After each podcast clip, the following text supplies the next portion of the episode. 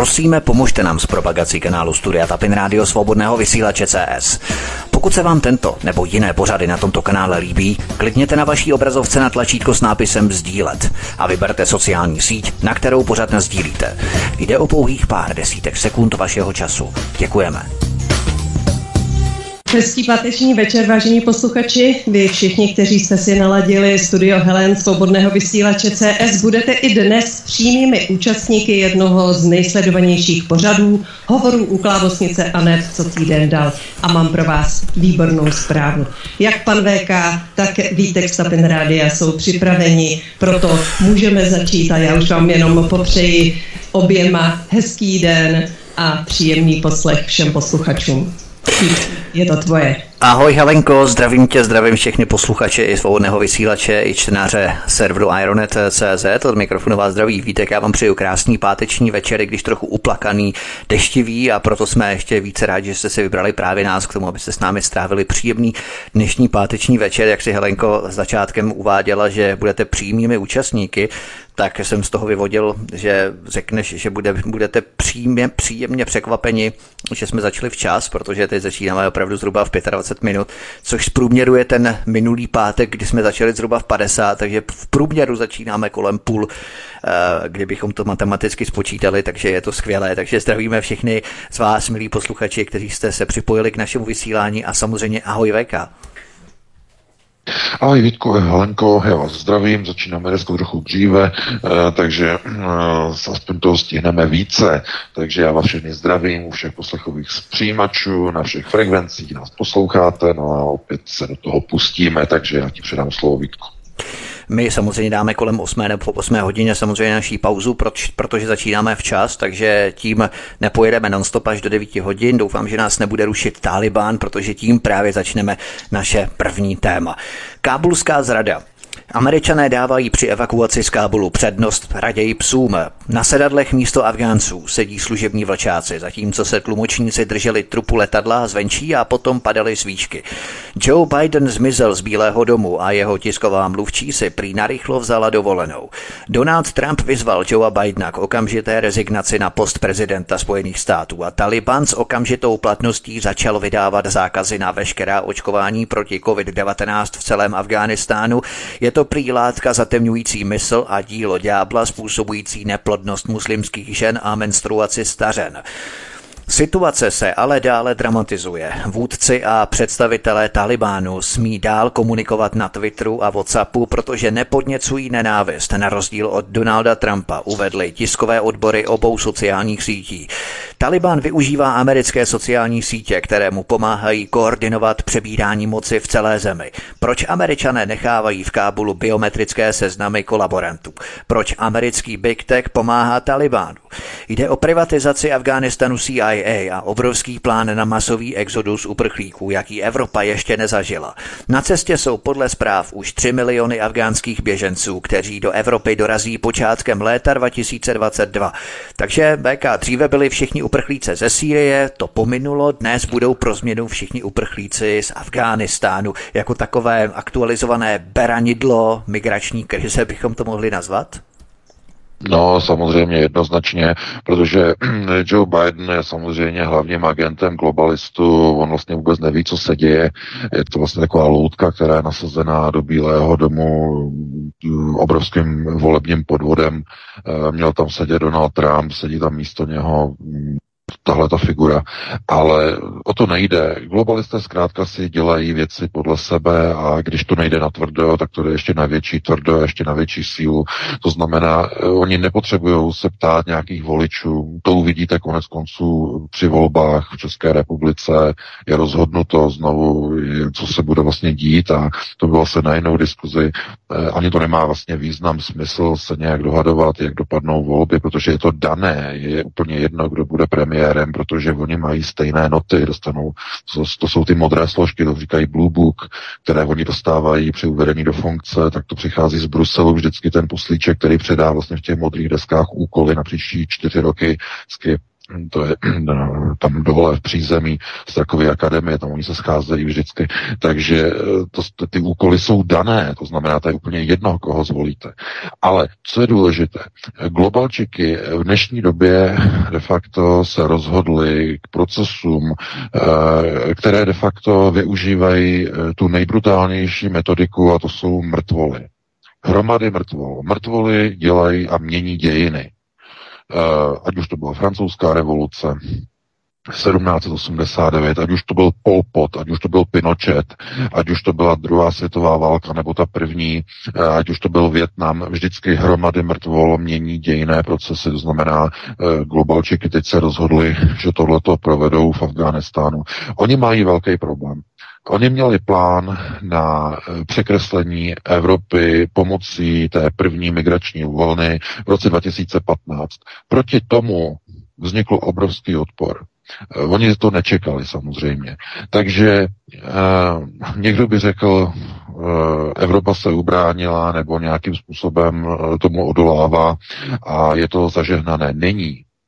Globalčiky nepřipouštějí si porážku. Ani když jim něco nejde jednou cestou, použijou druhou cestu. A když nejde druhá, použijou třetí, dokud plán není splněn. Neexistuje, že by nějaký plán realizovali a potom by od něho odstoupili a řekli by si, není životaschopný. To neexistuje. Ty plány jsou plánovány na desítky let dopředu. Neexistuje, že by nějaká iterace nebyla splněná. Bude splněna. Jednou cestou, druhou cestou, třetí, čtvrtou, desátou, dvanáctou. Dokud to takzvaně neklapne. A Afghánistán je bohužel vzhledem k těm lidem, kteří tam jsou, eh, typickou ukázkou de facto eh, tohoto procesu řízení, tohoto brutálního procesu řízení, kdy ti lidé mají daleko větší hodnotu jako mrtvoli, než jako živí. Ti, co tam jsou na tom letišti. A, ti, co, a hlavně ti, co tam nejsou, ti, co se tam nestihli dostat. Mrtvoli. To totiž povede k tomu, že tenhle ten teror, za který dostane Talibán zaplaceno samozřejmě od C I A, to je součást dohody. Snad nikdo není tady tak tupý na alternativě, kdo by si myslel, že hladký postup Afghánistánem po, poté, co Mike Pompeo, bývalý šéf C I A, v loni v únoru v katarském Dauhá s Talibánci podepsal dohodu o odchodu Američanů, ještě se u toho uškleboval Pompeo, jak vydrbal se všemi úplně okolo, tak e, nikomu snad si nemyslí, že Taliban to jsou nějací e, Uber e, soldiers, kteří prostě jsou nad lidi a kteří de facto jsou desetkrát silnější než americká pouzuby ozbrojená armáda. To snad tady nikdo takovej tupej není. A snad si nikdo nemyslí, že ta vyzbrojená původně afgánská armáda, že byla tak neschopná, že nad sebou neměla normální velitele, kteří by se rozsypali a roztřásli před nějakými talibánci v sandálech. Snad nikdo tady takovej není, takovej tupej. Bylo to dohodnuto. Dostali zaplaceno. Všichni. Ti, kteří utíkali z těch pozic, vojáci, dostali zaplaceno. Ti, kteří je vyháněli, Taliban, dostali zaplaceno. Kdo zaplatil? Saudská Arábie. Saudská Arábie od roku dva tisíce dvanáct sype, sype, sype, sype a sype peníze do Talibanu. A zároveň sypala i do afgánské vlády. Do obou. To znamená do, do nepřátel. Sypala, sypala, sypala peníze. A výsledkem je situace, kdy v Afghánistánu je teď proces, stav, kdy Američané jsou pouze znovu takovou tou loutkou v celém tom de facto systému globalizace. Jakmile se dostal k moci Joe Biden, tak dostal za úkol udělat proces a stáhnout se okamžitě z Afghánistánu a zároveň urychlit nasunutí Talibanu tak, aby to vyvolalo paniku. To znamená, opravdu si myslíte, že ti vojáci v těch obrovských transportních letadlech C pět Galaxy a v těch Herkulesech a v dalších, že nejsou schopni tam naložit ty afgánské spolupracovníky? Opravdu si to někdo myslí. Pokud jste četli ten poslední článek, teď na Aeronetu, ten poslední, tak já jsem to tam schválně vypíchnul, co tam se děje na tom letišti. Americká letadla odlétají prázdná, bez důvodu. Britská letadla odlétají prázdná, bez důvodu. Německá letadla prázdná. Oni odvážejí, oni evakuují bedny s německým pivem, služební psy, ale žádné afghánské spolupracovníky. Vůbec. Prázdná letadla. Holanděni. Prázdná evakuační letadla. Náhoda. Opravdu je někdo tady tak konceptuálně tupý, že tomuhle říká náhoda? Nebo chaos? Ne. Ti Afgánci, kteří dvacet let kolaborovali s Američany a se spojenci a s Brity a s Holanďany, s Němci a s Čechy a se Slováky a se všemi, kteří kolaborovali, tak tam mají zůstat a Taliban má za úkol některé z nich zmasakrovat, aby byl vytvořený exodus. Naprostý chaos a úprk a největší migrační vlna v dějinách Asie. To je ten hlavní úkol. Proto Biden zalezl znovu do sklepa. Proto dal dovolenou své mluvčí.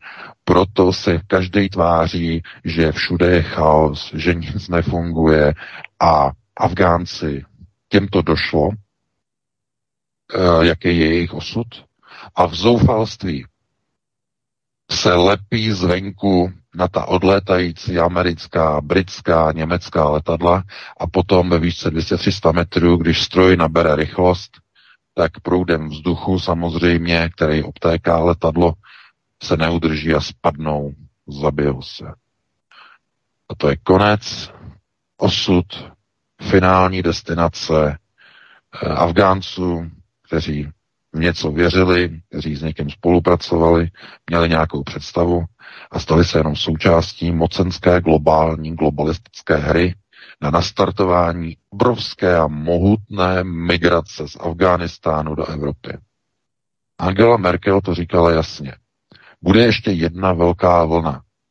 Bude součástí procesů a problémů, které jsou v Afghánistánu, ale musíme si na to počkat, řekla v roce dva tisíce sedmnáct pro tady pro německý Bild. E, to se stane, ano, to vstoupí do historie, ten její výrok, protože ona to věděla samozřejmě, to je jisté. Ale že to bude takhle brutální, to asi nikdo nevěděl. V tomto ohledu je potom e, přesně ten důsledek, který potom vznikne v celé Evropě. Doufám, že vám to dochází. Ta konceptuální zkratka je natolik jasná, k čemu to povede. Nikdo už nebude moci o Afgáncích říkat, že jsou to ekonomičtí migranti. V okamžiku, kdy tam několika z nich Taliban uřeže hlavu, tak v tom okamžiku budou všichni v ohrožení života, všechny miliony těch uh, Afgánců budou všichni do jednoho v ohrožení života a přijde situace a chvíle, kdy lidi řeknou, že je třeba jim pomoct, protože nic jiného nebude možné říct. Protože když se na to podíváte, na tu situaci, tak ti lidé byli zrazeni. Teď to můžeme zaokrouhlit, že našimi vojáky, našimi veliteli, bychom řekli, našimi zástupci armády, hlavně našimi politiky, že jakož, jakož to civilizace nebo mocnosti, že Severoatlantická aliance, které dvacet let okupovaly Afghánistán. Tak co, co to znamená? Že ta obrovská zrada a obětování vlastně těch Afgánců, kteří tam jsou, ještě k většímu a vyššímu cíli pro účely globalistů. Nebylo to dovoleno, dokud byl u moci Donald Trump. Nebylo dovoleno. V okamžiku, kdy ho odstranili z Bílého domu, dostal se tam dementní stařík, v tom okamžiku bylo dovoleno provést tento globalizační proces k nastartování obrovské afgánské migrace, k přeformátování Evropy. Podívejte se. Ke krizi došlo v Kábulu v neděli. A již v pondělí byla hotová vědecká studie té neziskové organizace, to máte v tom článku, která už dopředu říká, že na cestě do Evropy jsou tři miliony Afgánců, kteří prchají před Talibanem. a oni už jsou na cestě. Teď už zbývá jenom jediné, jenom dokreslit poslední kulisu, popravit tam a uřezat tam hlavy ze strany Talibanu několika těm e, nešťastníkům, kteří čekají marně na odvoz letadlem. To je celé. Tím bude obrázek vykreslen migrační. Už jenom na to se čeká. A ta letadla, která odlétají z toho kábulského letiště, dělají takovou hru, jakože jsou plná a nechávají ty Afgánce na tom letišti co nejdýl, aby tam konečně ten Taliban vtrhnul. Co nejdéle, co nejdéle, co nejdéle, aby tam došlo k několika masakrům. Oni nemusí samozřejmě pozabíjet všechny, stačí několik málo lidí, stačí dva, tři, čtyři, pět lidí, tam prostě Taliban zlikviduje a dostane se to do západních médií, to, o to oni se postarají, aby obrázky, fotky, aby prostě vyšly, tohle to všechno vznikne. Vznikne obrovská panika. Hlavně, aby se to objevilo v, v Afghánistánu mezi lidma, kteří si to okamžitě mezi sebou pošlou. Že podívejte se, Taliban dělá tady ty věci a masakruje a musíme prostě všichni uprchnout a tak dále a tak dále. A proti tomu nebude, od, nebude obrana ani v tom Afghánistánu, ale ani, ani v té Evropě. Protože nikdo už nebude moc říct ani, ani Okamura, ani Marine Le Pen, ani vůbec, dokonce ani ten největší odpůrce migrace nebude moci říct, oni jsou ekonomiční migranti, protože to nebude, moci, nebude možné říct. To budou lidé, kteří budou utíkat před Talibanem, zaplaceným, usměvavým Talibanem. Na výplatním listině C I A. Já jenom připomenu, že Taliban je organizace, kterou založila americká C I A v rámci operace Cyklon, krycí název Cyklon v roce sedmdesát devět. Součástí toho programu byly dodávky zbraní mudžáhidinům pod přímým velením americké C I A, operativců C I A. Nebylo to vůbec pod dikcí americké armády. Celé to kontrolovala C I A, která si udělala mezi mudžáhidiny vlastně svoji, svoji základnu a ta základna se potom přejmenovala na Talibán. Takže tohleto je jejich organizace. A Taliban je americká organizace, stejně jako Al-Qaida je americká organizace. To nemá vůbec nic společného s islámem. Proto Amrullah, tenhle ten viceprezident, který se teď vyhlásil před několika dny prezidentem Afghánistánu po uprchlém Ašrafu Ghanim, tak Sálech, Amrullah Sálech nebo Salih v podstatě řekl, že nemá teď vůbec smysl se dívat na to, co říká americký prezident Joe Biden, protože ti, kdo jsou skuteční Afgánci, ti, kteří nejsou na výplatní listině Američanů, jsou ti, kteří se nacházejí momentálně se zbraní v ruce v odporu v té skalní pevnosti Panšír severně od Kábulu. To znamená ti Afgánci, kteří vlastně nechtějí uh, se nechat tedy uh, indoktrinovat Talibanem, který uh, jenom pro vaše informaci není placen přímo tedy z, z nějaké kasičky ze Spojených států, ze C I A, tak to nefunguje. C I A vždycky své operativce platí uh, proxy přes uh, bankovní kanály Saudské Arábie. Saudská Arábie je hlavním proxy mechanismem pro americkou C I A. Stavění mešit, co tady v Německu staví a Saudská Arábie, že rodina saudského krále, tak jsou všechno v podstatě peníze, které pocházejí od, můžeme říkat, z Izraele, od židovských rodin, ale jde to skrze, skrze C I A. To znamená, islamizace Evropy je samozřejmě sionistický proces na likvidaci křesťanského nebo křesťanské civilizace, jakkoliv to nazvete. Vůbec o Saudské Arábii se dá říct, že de facto je to překabátěný Izrael. To je třeba jako zdůraznit. Um, oni tedy si hrajou na Araby, ale uh, Saudská Arábie nemá moc společného. Oni jsou chazarští. jo, jsou chazarští.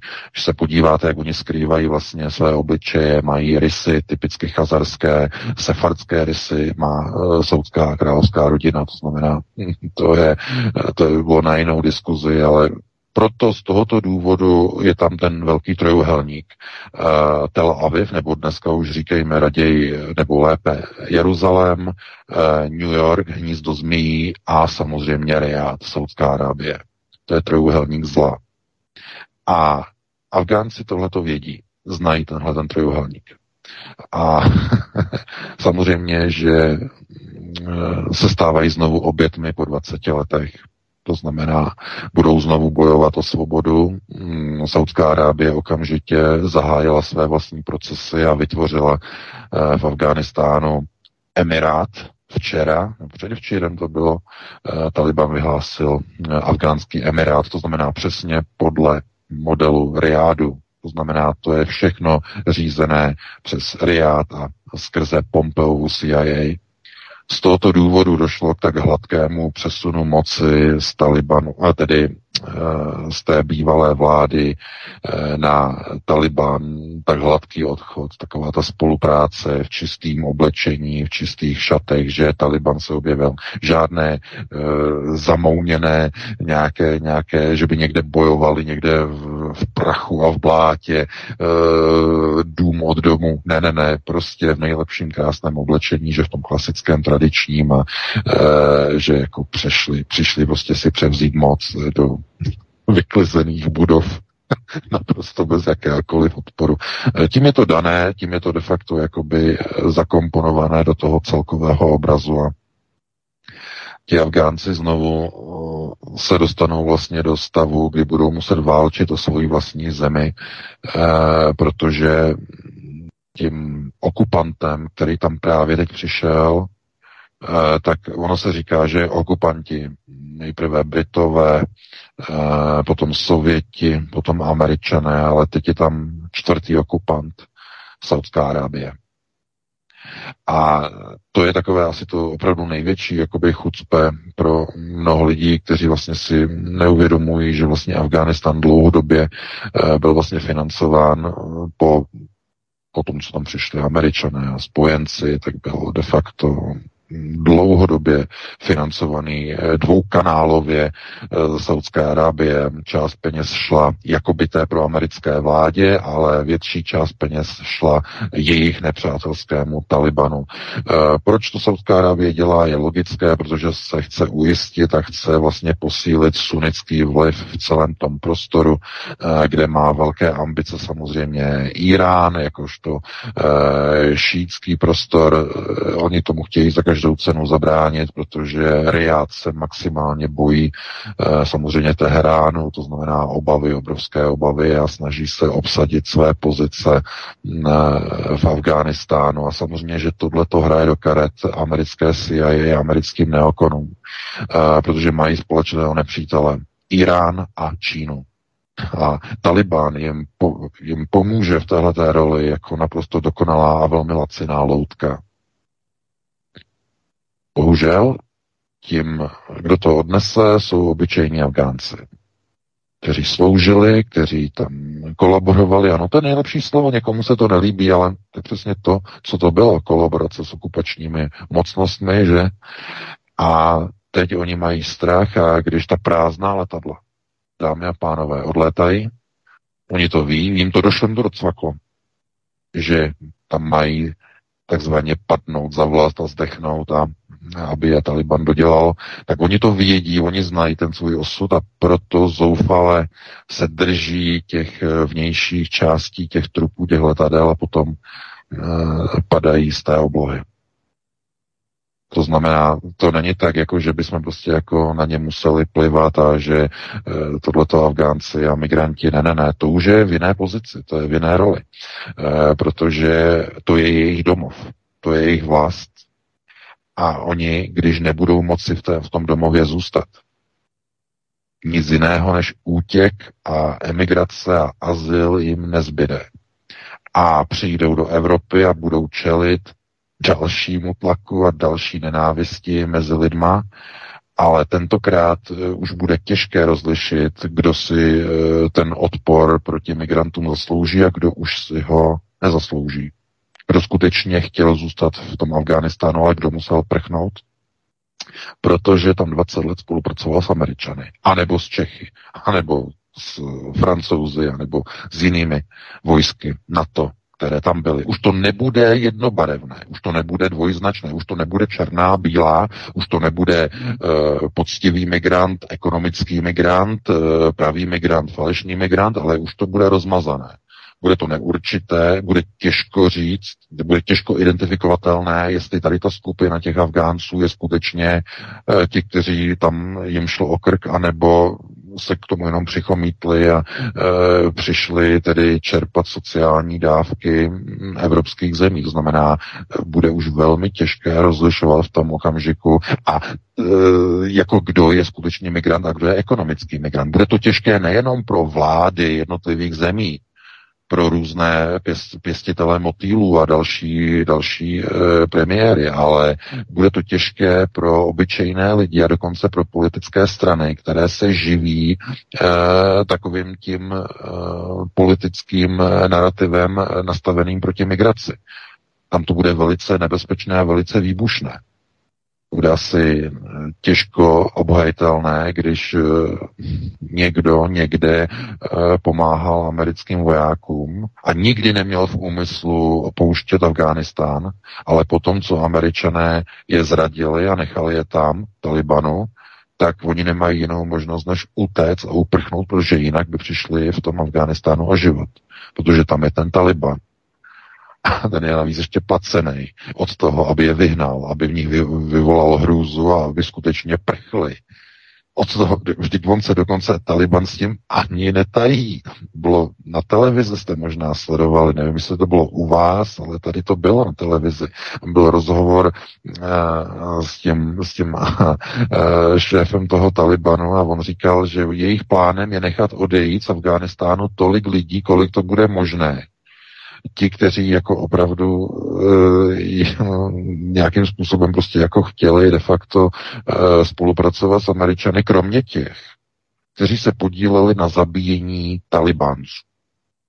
To znamená ti, kteří dělali navigátory, to znamená ti, kteří typovali, typeři. A těch bylo strašně moc těch Afgánců, typerů. Tam je ten Talibánec, tamhle oni mají auta, tohleto typeři.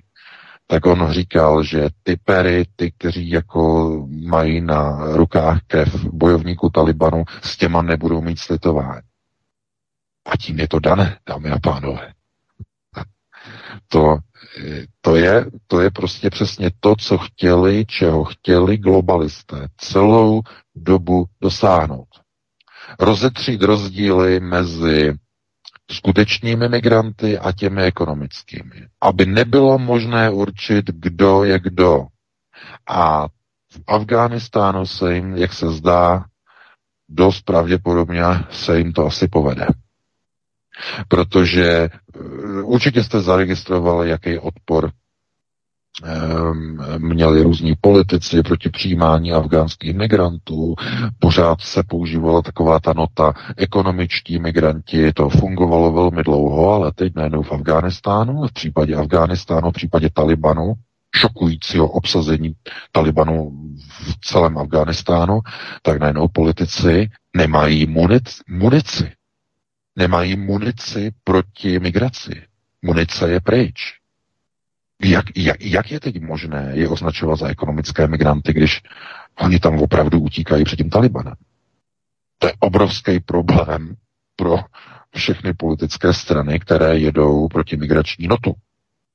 Zejména před volbami. To je velký problém. Obrovský a možná ani ne před volbami, jako ve střednědobém horizontu příštích několika let. To bude velký problém. Takže globalčiky rozehráli obrovskou partii v Afghánistánu. Obrovskou. Nemá nic společného s americkou armádou, s jejich zbraněma, e, s dementním staříkem v Bílém domě. Vůbec nic společného. Je tohleto rozehraná obrovská partie globalistů.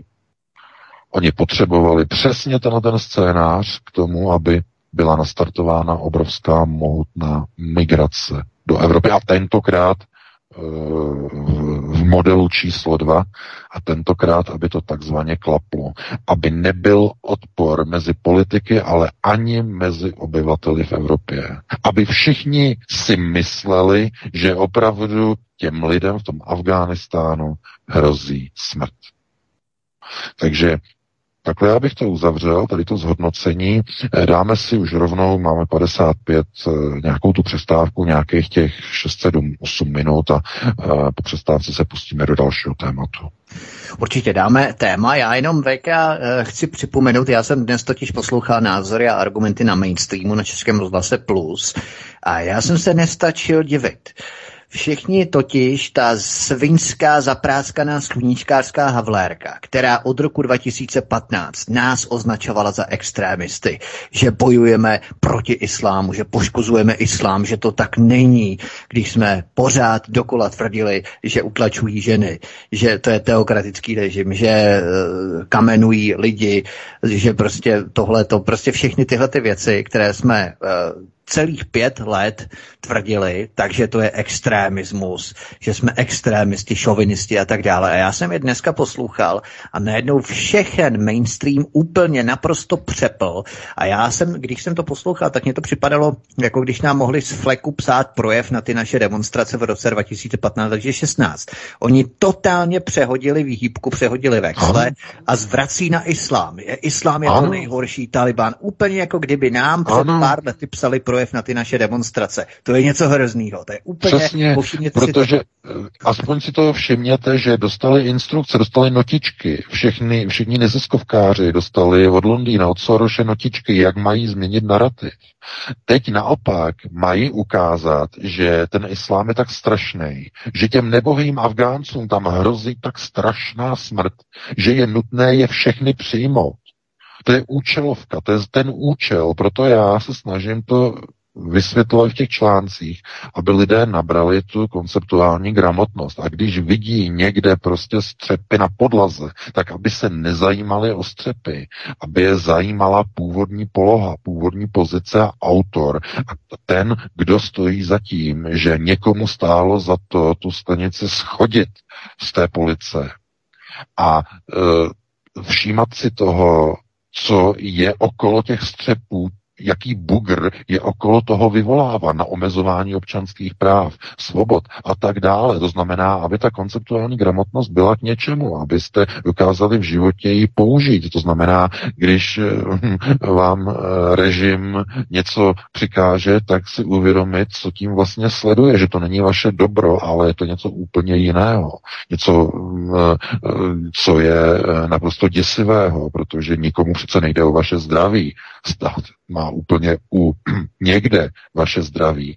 Takže tohleto jenom se ukazuje, že i v případě neziskovkářů oni dokážou přepnout, protože dostanou instrukce, dostanou povel z Londýna, většina českých neziskových je řízená z Londýna samozřejmě, tak oni dostanou přepnuto a okamžitě jedou proti islamistickou eh, narrativní propagandu. Oni jedou okamžitě, protože teď v téhle chvíli je to výhodné šířit eh, tu, ten protiislámský narrativ s cílem, aby lidi začali konečně přijímat ty chudáky migranty, ty chudáky Afgánce, přičemž bude velmi těžké už teď je rozlišovat, kdo opravdu si zaslouží ten azyl a kdo třeba tu vlnu jenom využije z toho Afghánistánu, protože to bude opravdu velmi, velmi těžké. Tam je třeba si uvědomit, že tam se podíleli stovky tisíc Afgánců, ne-li miliony, na spolupráci s Američany různými formami, různými formami, různé typerství, typování. Rodina třeba neměla vůbec nic společného, jenom zvedli telefon, byla za to odměna, že Američané vypláceli odměny sto dolarů za vytipování pozice nějakého člena e, Talibanu, sto dolarů dobrých, že? E, takže, no a tohleto všechno jim teď přinese smrt, pokud se o tom Taliban dozví. No a proč tam nechala americká armáda to zařízení Hyde, to znamená zařízení na biometrické e, e, skeny e, očních sítnic? Co pak jsou ti Američané úplně blbí a tupí, že tam nechají tak citlivé zařízení? Opravdu si myslí někde, že to tam nechali omylem? Ne. to zařízení se mělo jim, těm talibáncům dostat do rukou. Aby to vytvořilo paniku, strašný strach všech těch udavačů, těch typerů, aby okamžitě se zbalili a začali prchat do Evropy. Takhle jednoduché to je. Nic jiného v tom není, pouze trocha té konceptuální gramotnosti. No, ale to je na dlouhé povídání, máme dvacet hodin, takže si dáme tu přestávku. Tak, dáme si pauzu, dáme si briefing, protože všem nám už určitě taky vyhládlo, jak říkali v Africe v Cimrmanovi. Dáme si píšničku, Helenko, píšničky dvě. Ano, ano, jsem připravená. Jarek Nohavica taky, ten zavzpomíná na staré dobré časy. Prosíme, pomožte nám s propagací kanálu Studia Tapin Rádio Svobodného vysílače C S. Pokud se vám tento nebo jiné pořady na tomto kanále líbí, klikněte na vaší obrazovce na tlačítko s nápisem sdílet a vyberte sociální síť, na kterou pořad nasdílíte. Jde o pouhých pár desítek sekund vašeho času. Děkujeme. Tak to byla skupina Krištof a teď můžeme pokračovat dalšími připravenými tématy. Vakcíny proti covid devatenáct jsou ve skutečnosti trojskými koňmi magnetogenetiky na dálková ovládání lidských mozků. Virginská univerzita už v roce dva tisíce šestnáct úspěšně otestovala virus, který v mozku myši vytvoří zmagnetizované neurony, které lze poté zapínat a vypínat elektromagnetickými povely jako pomocí dálkového ovládání. Touto kontrol skrze remote control dostanete imaginární virus, na virus dostanete vakcínu, která nevytvoří imunitu, za to vám ale zjevně zmagnetizuje ruku a najednou školáci po zapnutí dálkového ovládání popadají před školou na zem. Už to není konspirace, je na to vědecká studie. Pro lidi, který, kteří se tímto nezabývají, je to skutečně jako skoro sci-fi z jiného světa. Pro ty, kteří nás třeba poslouchají poprvé, anebo kteří se tím intenzivně třeba nezabývají, těmi patenty, protože všechno je patentované v rámci Google Patents mimochodem, ale pro lepší představu, jak by tohle fungovalo v praxi, nebo jak by se to dalo využít pro možnosti ovládání lidí na dálku, při jakých příležitostech? No úplně, při čemkoliv. Uh, uh, jestliže někde máte uh, jakoukoliv technologii, která vám třeba kontroluje vyplavování dopaminu, jako v případě tedy té vědecké studie u myší, no tak uh, lidé automaticky uh, jsou naprogramováni takovým způsobem, že uh, de facto, jakmile uslyšíte někde, já nevím, nějakou, uh, půjde nějaká reklama na vakcínu, tak dálkově zapnou neuron a vy začnete mít strašně neodolatelnou chuť na to střelit si vakcínu. Jo, vy se hned zvednete a jdete. Podvědomí chemie v mozku je, neo, je neovlad, neovladatelná, jakmile dojde k jejímu spuštění. E, to znamená nejenom toto, ale třeba rozpouštění demonstrací s máčnutím knoflíku. Lidem se přepne centrum e, nebo ovládnutí centra fight a flight, to znamená před to je centrum v mozku, které se stará vlastně o pud sebezáchovy, to znamená ve chvíli, kdy někdo to nastaví tak, že dojde k přepnutí do systému flight, tak okamžitě všichni z demonstrace utečou, rozutečou se. Bez důvodu, ani o tom neví, ale prostě dostanou jako strach a okamžitě mozek jim dá povol utéct. Využití je naprosto neomezené, to si,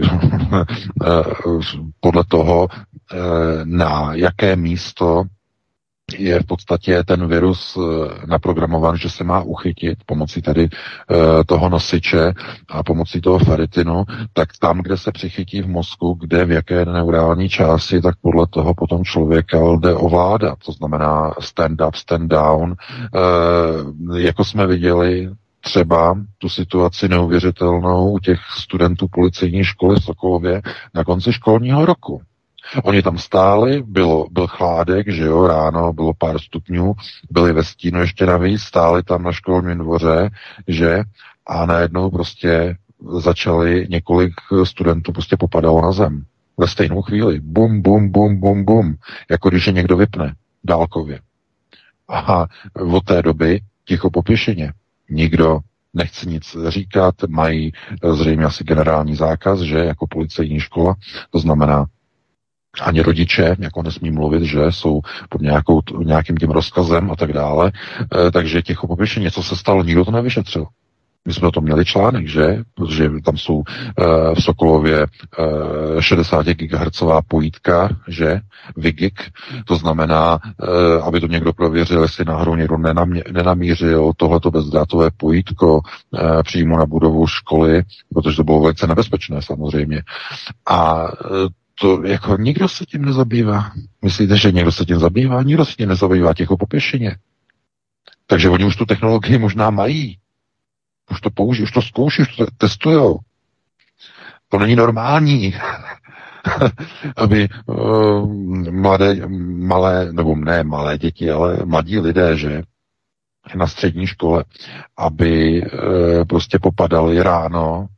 Tam není žádná výheň, to není prostě někde, kde by stáli, prostě někde na e, rozpálené letenské pláni, kdy je třicet pět stupňů ve stínu a tohleto a tak ano, to by potom lidi, lidi začali kolabovat, ale ne takhle normálně. To znamená, nikdo jako na to nechtěl odpovídat a e, přišly informace, že ty děti mají problémy, potom i v sobotu měli problémy, v neděli, další e, týden v pondělí, dokonce tam byly převozy do nemocnice, to znamená ex post, e, tři, čtyři dní po e, té události, to znamená opravdu vážné, vážné důsledky, vážné následky. A kdo to vysvětlí? Kdo to jako, kdo by měl jako snahu to nějakým způsobem jako prozkoumávat? Je ticho po pěšině. Nikdo do toho nechce vrtat. Je to zakopnutý pod koberec, je to přikrytý, nedívejte se tam, jako by to nebylo. Takhle, takovýhle systém je nastavený. Chápete? Ano, samozřejmě můžeme říkat pokusy na lidech. Lépe řečeno na dětech. Že? Je to možné vyloučit? No když to nikdo nechce vyšetřit, no tak to nelze ani vyloučit. To je logické. Protože aby něco šlo vyloučit, nejprve by se to muselo vyšetřit. Takže používání tady těch technologií je, myslím si, dobře prozkoumané a eh, jenom se zamyslete nad tím, proč chtějí globalisté naočkovat úplně všechny. Úplně všechny, úplně kompletně všechny, mladé, staré, děti, předškolní věk, všechny chtějí naočkovat. A snad někdo řekne kvůli zdraví. Není to kvůli zdraví. Mluvil o tom Bill Gates. Depopulace planety. Snížení populace. Mluvil o tom Klaus Schwab už v roce dva tisíce sedm, že bude třeba depopulovat, nebo bez depopulaci planety kvůli tomu, že nedokáže uživit uh, tolik, tolik obyvatel a tak dále. To znamená, oni hledají cesty, ale nemůžou to udělat tak, jako že někde pozabíjí lidi a je postřílí, anebo někde je takzvaně uh, zlikvidují vodíkovou bombou. To prostě takhle nejde, ale udělá se to tak, aby byla me- menší populace, aby lidé se méně množili, aby rodiny, které dříve měly dvě děti, aby měly jedno dítě, a postupně, aby neměli žádné dítě. To je přesně ono. Proč myslíte, znovu konceptuální gramotnost, že? Proč myslíte, že globalisté podporují e, všechny e, přírodou vygenerované odchylky, úchylky, deviace, vývojové vady, deviantní e, nastavení a tak dále a tak dále. Z jakého důvodu, že L G B T Q plus plus plus, minus, minus, plus, plus a something else. E, úplně, a že, že ani, ani nevidíte ta písmena, kolik jich tam je. Prý je nějakých, teď nově, prý to objevili, že je sto sedmnáct pohlaví. Už ne šedesát čtyři, už ne sedmdesát dva. sto sedmnáct prý jich je. A, e, no, a co, jak, to, jak to okomentovat? No, tohle to je přesně ono, protože já, že jo, někdo je takovej, druhý je makovej, že jo, tohleto, tohleto, tohleto. Ale ono jich je, že jo, sto sedmnáct, ale každý je jiný, že jo, každý je jiný. Ale dámy a pánové, jednu věc mají všichni, kromě teda těch heterosexuálů, že, tak všichni mají jedno společného. Ani jeden z nich nemůže vytvořit plodný pár. A to je účel. To je plán globalistů na depopulaci. Natvrdo prosazovat všude tato e, společenská pravidla, která upřednostňují a popularizují třeba i v mládeži, že v Rusku je to zakázáno, ale e, v západních zemích je to dovoleno, popularizovat e, to, že někdo je neplodný. Že to je in, že to je cool. Všech těch sto sedmnáct pohlaví je neplodných. Nebo je plodných, pozor, pozor, je plodných, ale nejsou schopni nebo ochotni vytvořit pár s, s, s logickým přirozeným protějškem, aby mohli být plodní. Chápete?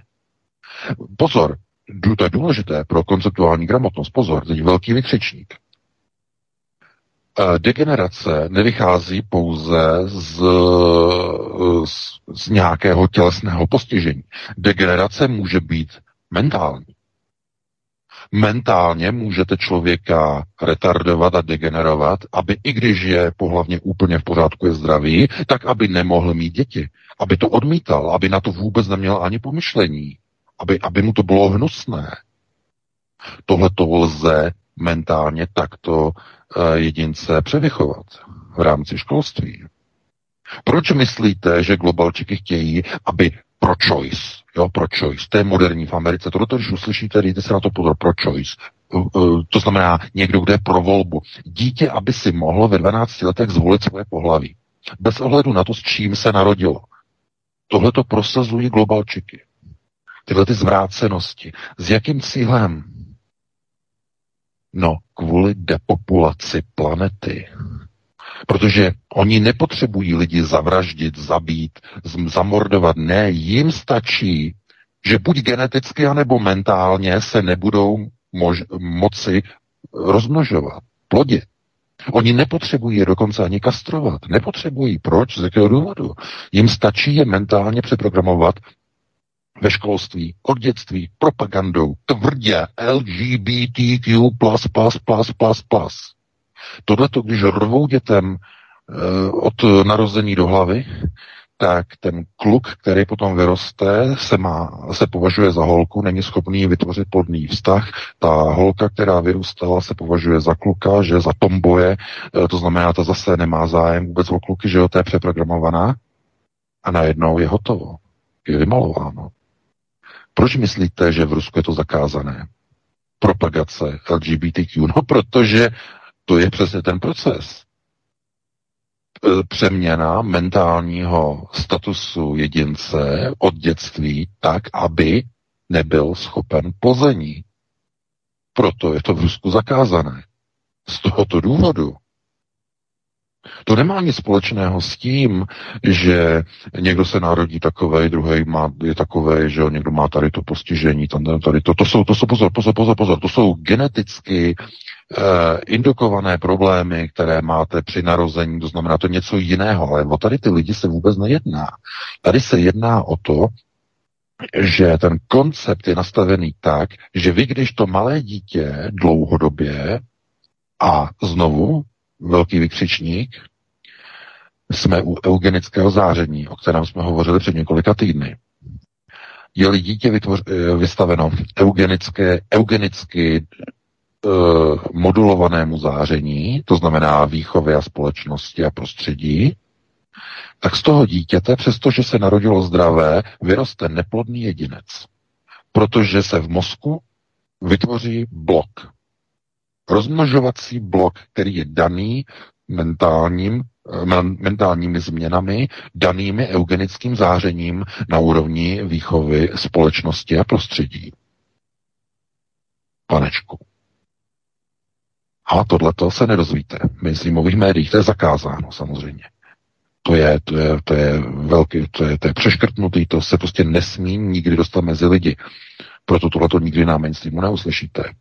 Jak se přeprogramovávají lidé, děti, eh, aniž by se jim jakkoliv chemicky nebo chirurgicky sahalo na jejich schopnost se rozmnožovat. To znamená, jsou pouze přeprogramovaní výchovou a prostředím. Není to jenom výchovou, je to prostředím. Televize, média, internet, zábava, společnost, kamarádi, škola, domácnost, spolužáci, všechno. To znamená prostředí, eugenické prostředí, které vytváří tzv. Eugenické záření. Na, a, a to má za následek změnu genomu člověka. To znamená, ten člověk se stane neplodný. A přesně o tohleto jde global, globalistům. Globalčiky přesně tohleto potřebují. Proto všude jsou ty průvody, že jo, gay pride, že čím více je on e, neschopný prostě plození a prostě on je jiný, že jo, tak větší pícha se, se mu dme prostě na prsou, že jo, a e, mají prostě z toho, já nevím, e, nějaký pocit, prostě nějaké, nějaké výjimečnosti, ale neuvědomují si, že se stávají obětmi obrovské globalistické manipulace. To znamená, ty průvody jsou kvůli tomu, aby ten, těm dětem se to líbilo. Barevné šaty, že jo, queer nastavení, že jo, tohleto. Někoho, jako prvního máje tam byly balónky, že jo, tohleto. Ano, bude... přesně tak, protože dětem se to líbí, oni nemají pocit, nebo oni nemají nic jako ponětí o tom první máj, že jo, osvobození, fáborky, ale všem dětem se to líbilo, protože, že jo, tyhle ty, se to vyrábělo, že jo, z toho skrepového papíru, barevný, všechno tohleto a muzika vyhrávala, že jo, tohleto, dětem se to líbí. A přesně takhle to funguje s těma gay pride. A on, ty děti to vidí a potom se opičí a potom chtějí se oblékat chlapci do e, ženských šatů, že jo, a dívky zase se oby, oblíkají zase jako, jako kluci a tak dále. To znamená, aby byl vytvořený blok, kdy e, mentálně e, ta mládež potom, když dospěje, tak je přeprogramovaná. To znamená v rámci toho eugenického záření. A takhle oni to dělají, že tady je to propagováno ve filmech, v seriálech, na Netflixu, na H B O, všude to jedou, pořád dokola, pořád dokola, L G B T Q plus plus plus, a tím přeprogram, přeprogramovávají celou světovou mládež, která ty sračky sleduje pořád dokola, hlavně a zejména v lockdownech. Čím delší lockdown, tím déle budou děti indoktrinovány těmito sračkami. Tím déle. To znamená, oni mají všechno naplánované. Není nic, co by neměli dopředu promyšleného. Oni nepotřebují páchat na někom násilí ve smyslu toho, že by někoho zabíjeli, zastřelili. Ne, ne, ne, ne. Oni když chtějí, aby byla depopulace, oni to udělají tak, že přeprogramují děti. A tohleto k tomu se dopomáhá nejenom na té mediální úrovni, nejenom na mediální, ale i na chemicko-biologické úrovni. A víte, kam tím míříme. Nejenom vakcíny, ano, samozřejmě vakcíny, ale i léky všeho druhu a potraviny, nápoje, éčka, která přesně tohleto provádí s lidským genomem úplně stejně jako eugenika. Úplně stejně. To znamená, znovu vidíte, že globalčiky, když něco dělají, tak to nedělají jenom jednou cestou.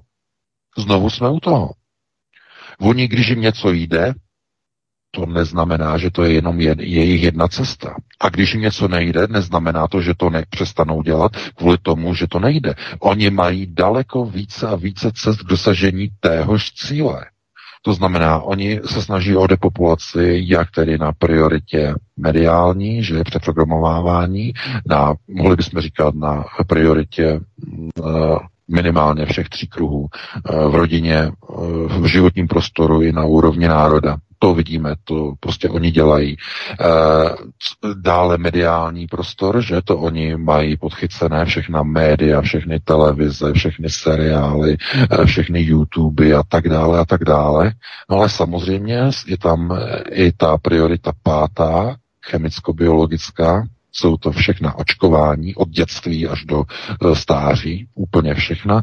Jsou tam léky, všechny léky, které se berou za život, různé kapky a tak dále. a samozřejmě je tam i e, to hlavní, co vlastně se používá, e, jsou potraviny všeho druhu, které jsou napuštěny éčky, příhodnými éčky, které provádějí tuhletu depopulaci. E, pozor, znovu, mluvíme o buď o té fyzické, anebo o té mentální, že? To znamená, oni neradi šahají na e, tu depopulaci, která je fyzická, to znamená, že někde někdo by si šel, já nevím, zkontrolovat svou plodnost, kolik má spermií, nebo žena by si šla zkontrolovat, jestli může otěhotnět, že? A ono by se zjistilo, no jo, že nemůže. E, to, to oni neradi dělají, protože to se, tím se to odhalí. Jo? Tím se to odhalí. Oni radši dělají e, tu e, mentální cestu, neplodnosti, to znamená, že přeprogramují myšlení úplně zdravého člověka po pohlavní stránce, aby se nechtěl množit, aby nechtěl mít děti. Přesně takhle. No já vím, že to je na dlouhé složité povídání, to je velké téma, tohleto jsme se dostali prostě s velkými přesahy do trošku eh, jiného tematického okruhu, ale já si myslím, že to je důležité takhle vlastně eh, rozebrat všechno, eh, jakým způsobem dneska vlastně globalčiky používají něco, čemu se říká v podstatě jako by technologie dálkového ovládání lidí, to znamená, oni by rádi měli vlastně tady ty technologie, to znamená, když někdo k něčemu odporuje, tak aby řekl ano, i když chce říct ne. To znamená, to už je doslova jakoby orwellovský svět, kdy lidé odpovídají na objednávku. A někdy, když se budete dobře okolo sebe dívat, tak zjistíte, že politici už to mají. S největší pravděpodobností.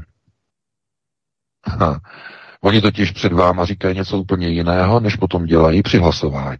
A teď je otázka, jestli to je způsobeno tím, že jsou úplně tupí a že nemají vůbec e, žádnou sebeúctu, anebo někdo je dálkově sepne a oni hlasují úplně jinak. A tohleto, to není jako vtip. To je myšleno naprosto otevřeně, naprosto vážně. Takže ve chvíli, kdy to bude otestováno, oni budou schopni tohleto nasazovat do celé populace. A oni to nemusí používat na všechny lidi, pouze na některé vybrané lidi, které potřebují ovládnout, aby dělali přesně to, co oni potřebují na konkrétních místech. To znamená opravdu to, co jsou dneska technologie, jaké se dají používat, o tom se lidem normálně ani nezdá. Lidé žijou v takovém tom pocitu jakéhosi integrálního bezpečí, to znamená, že některé věci se prostě stát nemohou, protože jsou naprosto nevídané, jsou neslýchané, nemyšle, ne, jako ne, nemyslitelné úplně, ale tady, to, tady ta jistota dneska už není. Dneska jsou opravdu technologie, možnosti, nad kterými zůstává rozum stát. Takže takhle bych to ukončil, no a pustíme se do dalšího, asi třetího tématu. Třetí, poslední téma, já bych jenom tohle okomentoval takovým lapidárním konstatováním, čím více pohlaví, tím více Adidas a možná ještě tenisek pro vakcínu. Pojďme na další téma. Klaus Schwab zavěsil na Twitter Světového ekonomického fóra programovací video, kde předpovídá, že lidé v permanentní nošených rouškách budou identifikovaní pomocí laseru a tlukotu srdce, které je unikátní pro každého člověka. Stejně třeba jako otisk prstů. Technologie vyvinula NASA na objednávku Pentagonu pro použití v Afghánistánu, kde technologie byla testovaná při lovení teroristů z dronu a teď se tím budou skenovat občané v Evropě a ve Spojených státech v permanentním lockdownu a z hadry trvale na ústech. Touto kontrol z mnoha způsoby. Když vás neidentifikujeme pomocí magnetismu, použijeme laser. V Afghánistánu se žádné roušky prakticky nenosily, takže to je spíš nadstavba, ale ten základ je laser, kterým se v Afghánistánu honili takzvaní teroristé, jak jsme se volili o těch typerech jo, na začátku, v té první části na našeho dnešního pořadu, tak tímto laserem v podstatě to tam zkoušeli, to je ta technologie, kterou potom budou dále rozšířeně používat. No ano, samozřejmě, to je pouze technické zařízení, jedno z mnoha, zase znovu vidíte, že globalisté nepoužívají jenom jedno zařízení, znamená, není to jenom e, takzvané optické rozeznávání skenu obličeje, že pomocí kamer pět gé sítí, není to jenom pomocí magnetismu, že máte e, v sobě grafenový marker a ten e, při průchodu vlastně vyvolá odezvu v bráně, že v bezpečnostních rámech, to znamená nejenom tohleto, ale oni mají vlastně tady ty technologie, to znamená pomocí laseru e, změří e,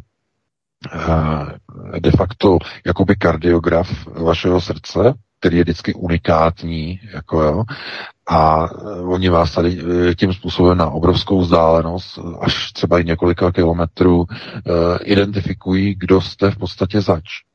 A to je jenom takové to potvrzení toho, že v dnešní době to, co se třeba děje dneska, tak když o tom mluvíme před rokem, tak je to konspirace před rokem a dneska je to realita.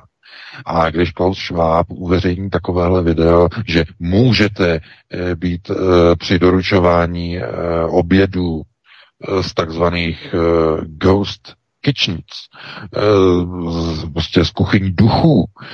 Můžete prostě si jako objednávat jídlo a když budete mít roušku, tak on vaši identitu ověří prostě nějakým tady tím laserovým, nějakou laserovou pistolí a podle vašeho tlukotu srdce zjistí, že vy jste opravdu vy a vy potom můžete zaplatit. To znamená, tady ty technologie už navrhuje přímo Klaus Schwab ve svých videích a všechno to zapadá úplně naprosto dokonale do sebe. To znamená, on pouze je propagátorem. Klaus Schwab není jako ten, který by to vymýšlel, ale on je propagátorem tady těch globalistických kontrolních systémů onoho, onoho orwellovského plánu Total Control. To znamená, on to pouze popularizuje. Je důležité zdůraznit, že on není ten, že ten, který by někde seděl a tam by to vymýšlel, to vymýšlejí úplně jiní, ale on to popularizuje a on je, má samozřejmě velice zvláštní původ, že je původně nacistický, původně židovský, takový velice komplikovaný, eh, o tom, o tom připravuju tak nějaký článek, ale eh, on zkrátka je zcela jakoby chráněný ze všech směrů, on je nedotknutelný a on má obrovskou moc, disponuje obrovskou mocí Klaus Schwab. Opravdu, on je jeden z těch e, takzvaných těch povolanců, kteří byli povoláni k budování nového světového řádu, tak je on je stojí velmi, velmi vysoko. A jemu se klaní i Angela Merkel a jemu se klaní Emmanuel Macron a globalisté prostě ho vysunuli velice vy, vysoko. On má obrovskou moc a co je zajímavé, kloní se, to je opravdu, to je, opravdu, to je síla, Eh, protože mu velkou poklonu vyseknul de facto i George Soroš, teď nedávno.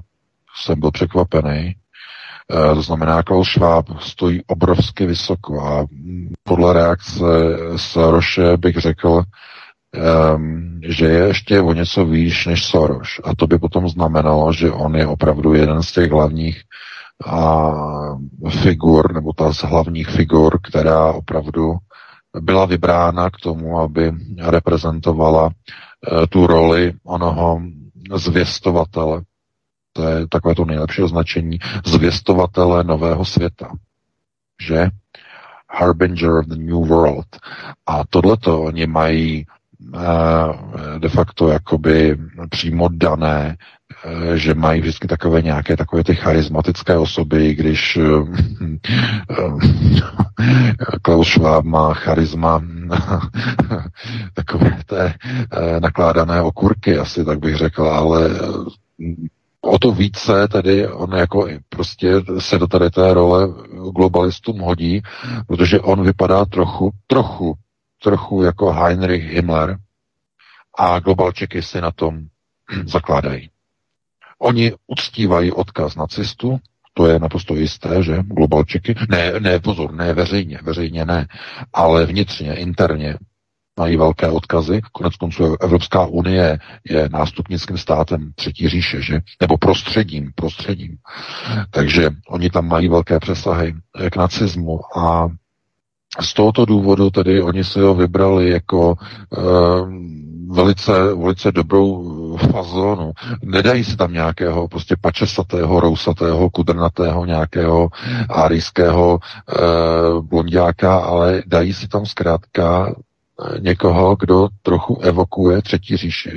Heinricha Himmlera. A proč z jakého důvodu? No pokud jste četli tu moji druhou knihu, tak e, máte odpověď. Víte proč? Okultní procesy řízení.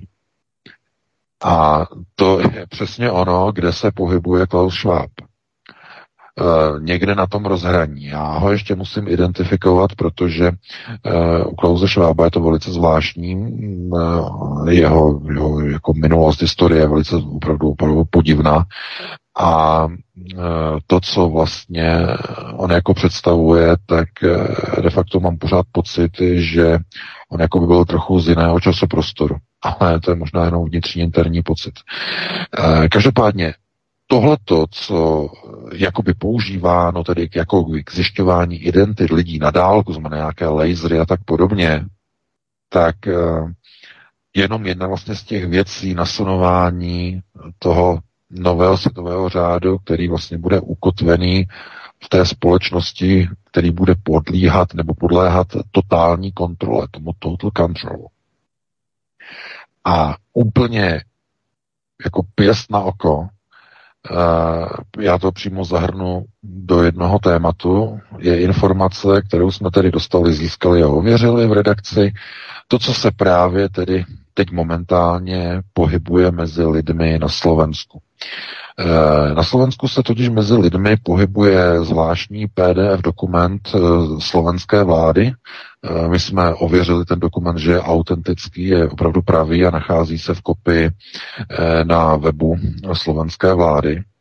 A představte si, že je to dokument, kterým ze sedmého července tohoto roku slovenská vláda nařídila přesunutí přibližně sedm set ozbrojených příslušníků justiční stráže a finanční stráže k nasazení ochrany veřejného pořádku na podzim při zvládání opatření proti koronaviru, proti SARS-C o V dva.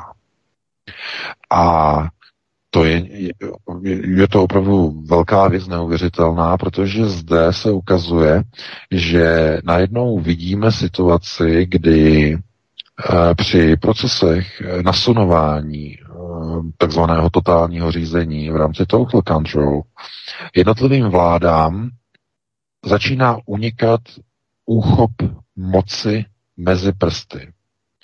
A už jim nestačí policie, už jim nestačí politikům armáda, z nějakého důvodu, k tomu se za chvíli dostaneme, ale najednou tu, ten výkon jakési ochrany musí provádět justiční a finanční stráž, která přitom s výkonem ochrany veřejného pořádku logicky nemá přece a nemůže mít nic společného. No, víte, to je kvůli tomu, že bývalý tedy premiér na Slovensku, dneska ministr financí, pan Igor Matovič, má zřejmě důvod si myslet, má možná signály, nevíme, má možná informace, že lockdowny, které budou třeba na Slovensku na podzim, budou natolik drsné, anebo pozor, buď lockdowny, anebo nátlak na povinné očkování, které stále není schozeno ze stolu, stále se o něm diskutuje i v Evropské unii v Bruselu, mimochodem, pozor na to, tak je možné, že Igor Matovič očekává, že dojde k takovým protestům, že dojde třeba k útokům na některé budovy ministerstva financí. A on potřebuje mít ochranu svých lidí. To znamená, aby to byla finanční stráž, která bude chránit kontrolu, bude kontrolovat budovy eh, ministerstva financí jednotlivé eh, vlastně co spadají pod ně, znamená, aby tam byl ten pořádek, to znamená obavy před tím, co by mohlo vzniknout na ten podzim. No a to samé i vlastně ta justiční stráže, která spadá pod ministryni spravedlnosti, paní Kolíkovou, takže úplně to samé. Proč? Z jakého důvodu? Teď otázka, že? Logicky vyvstane na mysli. Proč tuhletu ochranu, to znamená veřejného pořádku, že při opatřeních proti SARS-C o V dva, proč tím není pověřena armáda a policie tam na Slovensku. Proč? Z jakého důvodu? Proč se tohleto jakoby deleguje nějakým způsobem na justiční stráž a na finanční stráž? Co to má jako společného? No, tohleto je jenom ukázka toho, že je docela možné, že i Igor Matovič chce mít pod sebou, pod vlastní dikcí, ozbrojenou stráž nebo ozbrojené síly, kterými bude kontrolovat pouze a disponovat pouze on. Protože jemu jako ministrovi ta finanční stráž přímo podléhá jeho velení v uvozovkách. Ono to není vojenské velení, ale přímo jeho nařízením přímo podléhá. Takže co to je? Jako, že minister si řekne, já teď budu mít jako nějakou svoji vlastní ozbrojenou ochránku. Ano, můžete se na to tak dívat. Můžete se na to tak dívat, že někdo má takové obavy z toho podzimu, že si sám sobě přidělí ozbrojenou stráž. Je to samozřejmě spekulace. Můžete si to jakkoliv přeložit, ale asi to nebude daleko od pravdy, že? No. A pokud jde o e, ministerstvo spravedlnosti, tak tam to třeba může být podobné. Takové obavy mohou existovat eventuálně. No a co to znamená? No, znamená to to, že je velice reálné, a nebo ne, takhle řekněme, není vyloučené, že opravdu i na tom Slovensku dojde k tomu, o čem se teď pořád hovoří v Bruselu. To znamená nechat se inspirovat povinným plošným očkováním v Moskvě. Protože Moskva, jak v Moskvě, tak v Bruselu, oni se tím ani netají. Víte, co proběhlo v Moskvě? Starosta Moskvy nařídil plošné očkování všech lidí ve veřejných službách, plus ve školství, plus ve zdravotnictví a plus v ošetřovatelských a pečovatelských domech v celé Moskvě. Povinné očkování. Kdo nebyl očkovaný, e, musí zůstat doma a pokud se nenechá naočkovat do třicet dnů, má výpověď. A oni tohleto budou určitě chtít globálčiky realizovat v Evropě. A teď je otázka, jestli e, Igor Matovič, jako známý aktivista, který by chce být prostě vždycky ve všem první, to je o něm známé, že chce být ve všem první, jestli náhodou tohleto opravdu také se mu nehoní v hlavě a třeba i jeho koaličním partnerům, že by tohleto zavedli taky na Slovensku. To znamená povinné očkování nějakých skupin obyvatelstva. Nějakých skupin. A jaké by to byly skupiny? No určitě si dovedete představit, že by to bylo podobné jako v Moskvě. Všichni zaměstnanci ve službách. Prodavači, prodavačky, pokladní, za kasou, prodej, prostě prodeje všeho druhu. Určitě by to byli všichni učitelé. Naprosto všichni školní, pedagogičtí pracovníci, kteří přicházejí do styku jakoby s mládeží. Určitě by to byli všichni zdravotníci. Naprosto jsem byl přesvědčený. Naprosto všichni zdravotníci. Zdravotník, který by odmítl očkování, vyhazov výpověď okamžitě na hodinu. A byli by to určitě všichni zaměstnanci v pečovatelských službách. A dovedu si představit, že by to byli policisté. A dovedu si představit, že by to byli i vojáci. A dovedu si představit, že z tohoto důvodu Matovič potřebuje mít nějakou ochranu ozbrojenou, kterou bude mít pod svou vlastní kontrolou, protože když nechá povinně na, naočkovat policisty i vojáky, tak bude mít strach, že mu půjdou po krku. Ze zlosti mnozí, kteří se nechtějí naočkovat. Je to, je to přehnané, taková teorie? Je to přehnané?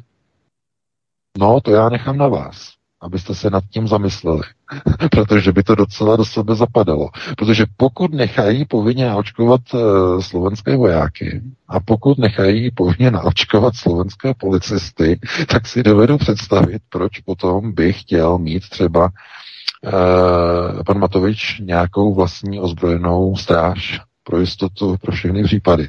E, ano, samozřejmě, že to už je trošku jakoby s nadsázkou, ale e, každopádně, pokud se objeví na serveru slovenské vlády takovýhle dokument, který povolává ozbrojené stráže, na kontrolu veřejného pořádku, tak to skutečně vyvolává obrovské otazníky, o kterých vůbec ani se nemusíme vůbec dohadovat, to je něco neuvěřitelného.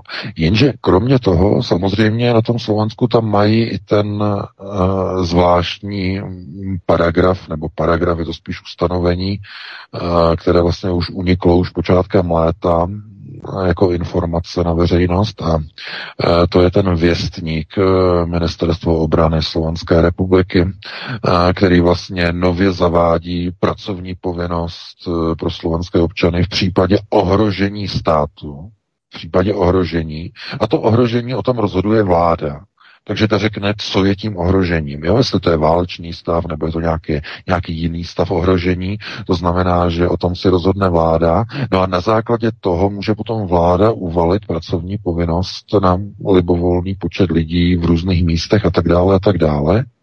Plus je tam pravomoc k zabavování nebo k dočasnému zabavení a využívání movitého i nemovitého majetku, jako jsou třeba auta, automobily, technika, ale i byty.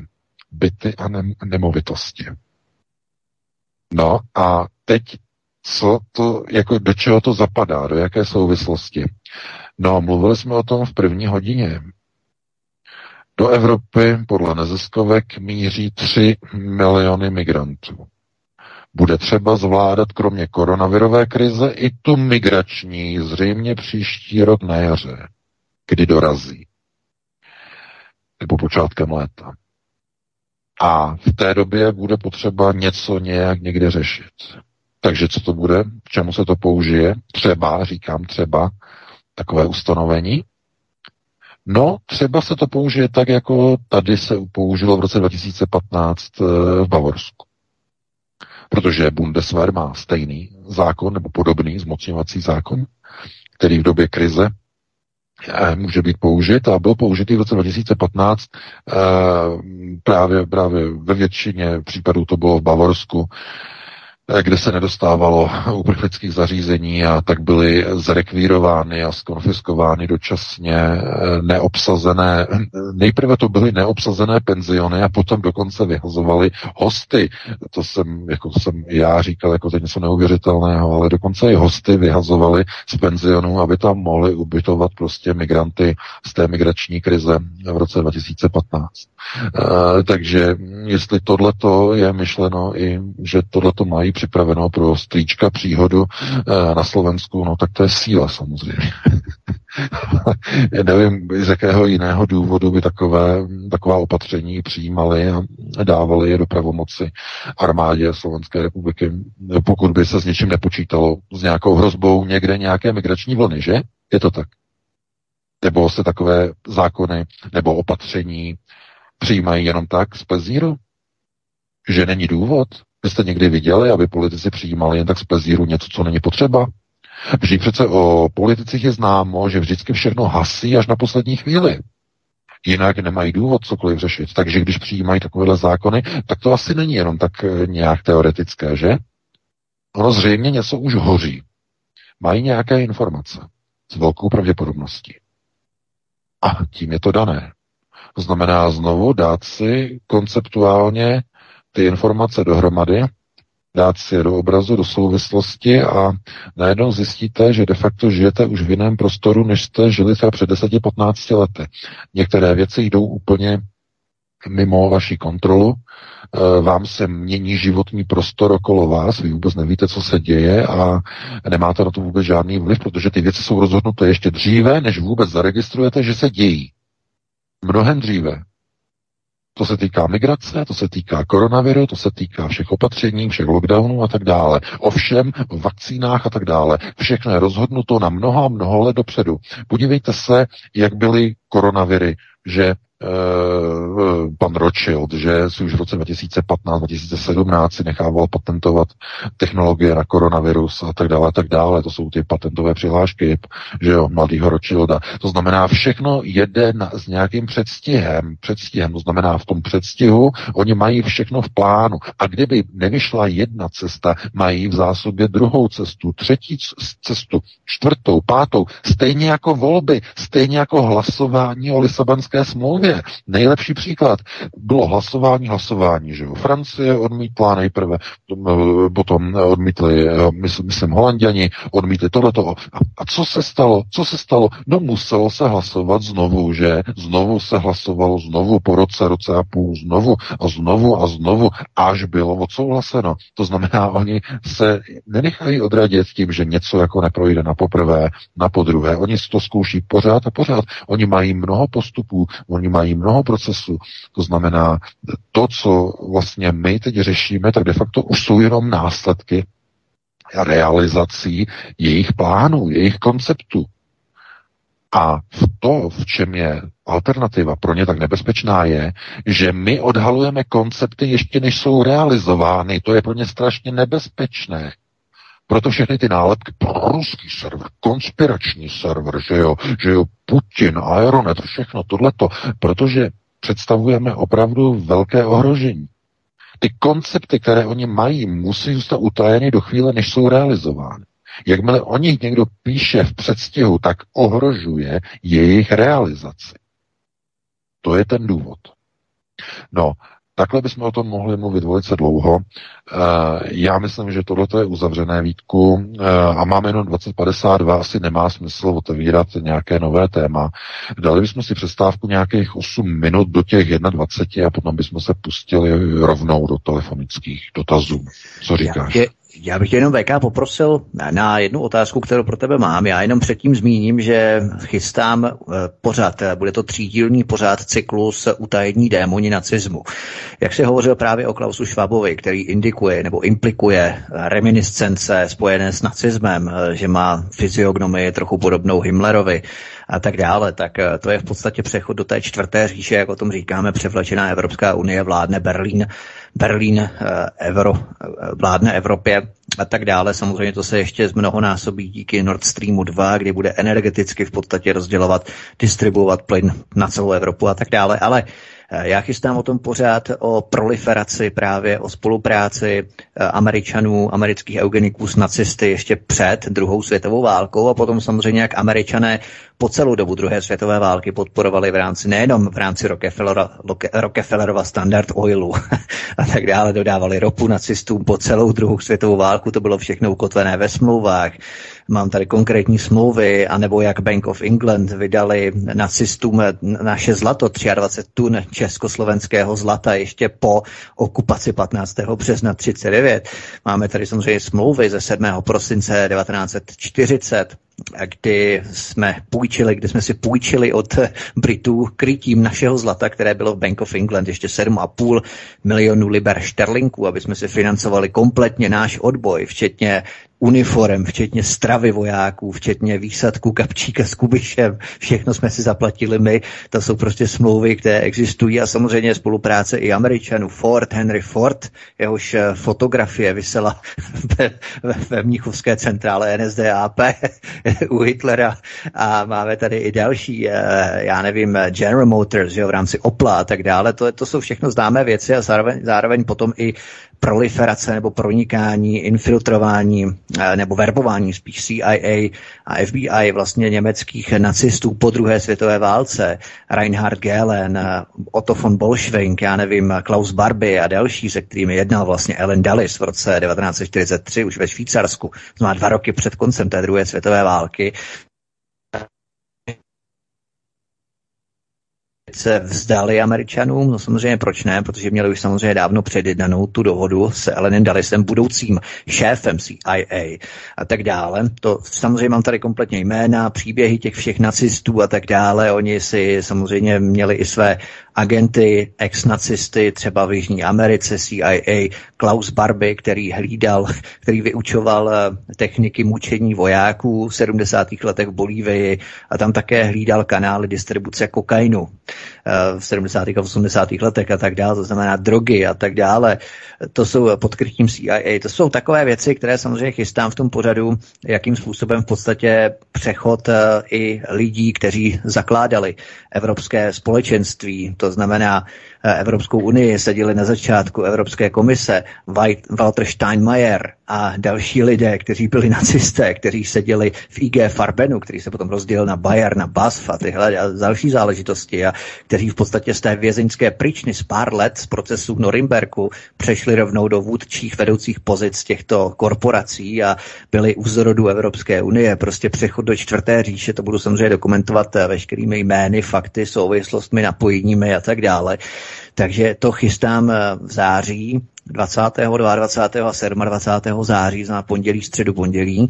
Ale chtěl jsem se tě zeptat v rámci reminiscencí s tou třetí říší, s tím Himmlerem. A teď trošku odhlédneme od toho, ale není Klaus Schwab populizátor těch vědeckých novinek nebo výstřelků, technologií, nových technologií, něco podobného jako Elon Musk, který v podstatě je taky určitým emisárem v rámci uh, SpaceX a v rámci těchto technologií do vesmíru, tak Klaus Schwab sice popularizuje jiný typ vědy, jiný typ technologie, ale mají oba dva spolu něco společného, Klaus Schwab a Elon Musk. Tak, V K už zřejmě asi odešel, to nevadí, tak možná třeba to dořešíme po písničce. Helenko, dáme si písničku a potom budeme pokračovat dál v rámci dotazů posluchačů a třeba i dořešíme Elona Muska a Klause Schwaba. Dobře, po výbušných tématech to chce trochu sklidnění, tak tedy Felix Slováček s jeho saxofonem. Prosíme, pomožte nám s propagací kanálu Studia Tapin Rádio Svobodného vysílače C S. Pokud se vám tento nebo jiné pořady na tomto kanále líbí, klikněte na vaší obrazovce na tlačítko s nápisem sdílet a vyberte sociální síť, na kterou pořad nasdílíte. Jde o pouhých pár desítek sekund vašeho času. Děkujeme. Tolik Felix Slováček, a protože k hovorům u Klábosnice patří také neodmyslitelně vaše otázky na pana V K, tak tedy telefon do studia Helen sedm set dvacet jedna pět set padesát sedm nula dvacet dva. Telefon je připraven, můžete volat, protože za malou chvíli začne pravidelná dotazovna. Teď je to na tobě, Vítku, aby si položil svou otázku. Hello, Helen, tak pokud ještě nikdo nevolá, tak zkusíme, pokud samozřejmě někdo nepřevolá, tak nás přeruší a my samozřejmě budeme odpovídat primárně na ty otázky. Ale jsem se tě, V K, před písničkou ještě ptal ohledně Klause Schwaba, který popularizuje určitý druh technologií, které, které samozřejmě za něj vyrábí jiní. Tak jestli něco podobného neprezentuje, i když s jiným typem uh, technologie v rámci vesmíru, Elon Musk v rámci jeho SpaceX uh, z, po, z pozice tedy technologie do vesmíru, protože on také popularizuje jiný typ technologie. Tak jestli oni dva nemají něco společného, jestli nebyli vybraní globalisti jako emisaři uh, různých typů technologií, popularizace, popularizace jich. Mm-hmm. No, prosím vás, Elon Musk samozřejmě nemá na to ani vzdělání, on nemůže ani nic vymýšlet, ale pozor, on je vizionář. To je něco, co de facto by se dalo říct i o samotném Schwabovi. Jo? To znamená vizionář, to znamená někdo, kdo má nějakou představu, že něco v budoucnu může být tímto způsobem, a pojďme se k tomu dostat, pojďme se k tomu propracovat. A on zorganizuje lidi a e, v rámci procesu řízení najde chytré mozky a schopné lidi, e, kteří jsou schopni to zrealizovat. To znamená, to je role vizionářů, e, nikoliv autorů, e, nebo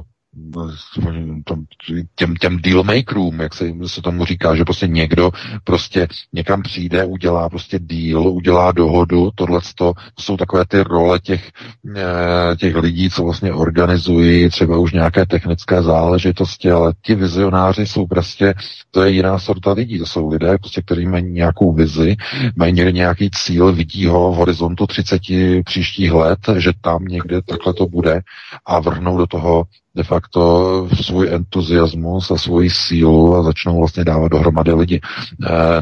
To nemůže dělat každý. Tomu musí mít lidi tyhle, ty, tyhle ty schopnosti, že dokážou do sebe dostávat lidi. Konec konců to jsou ty pořady.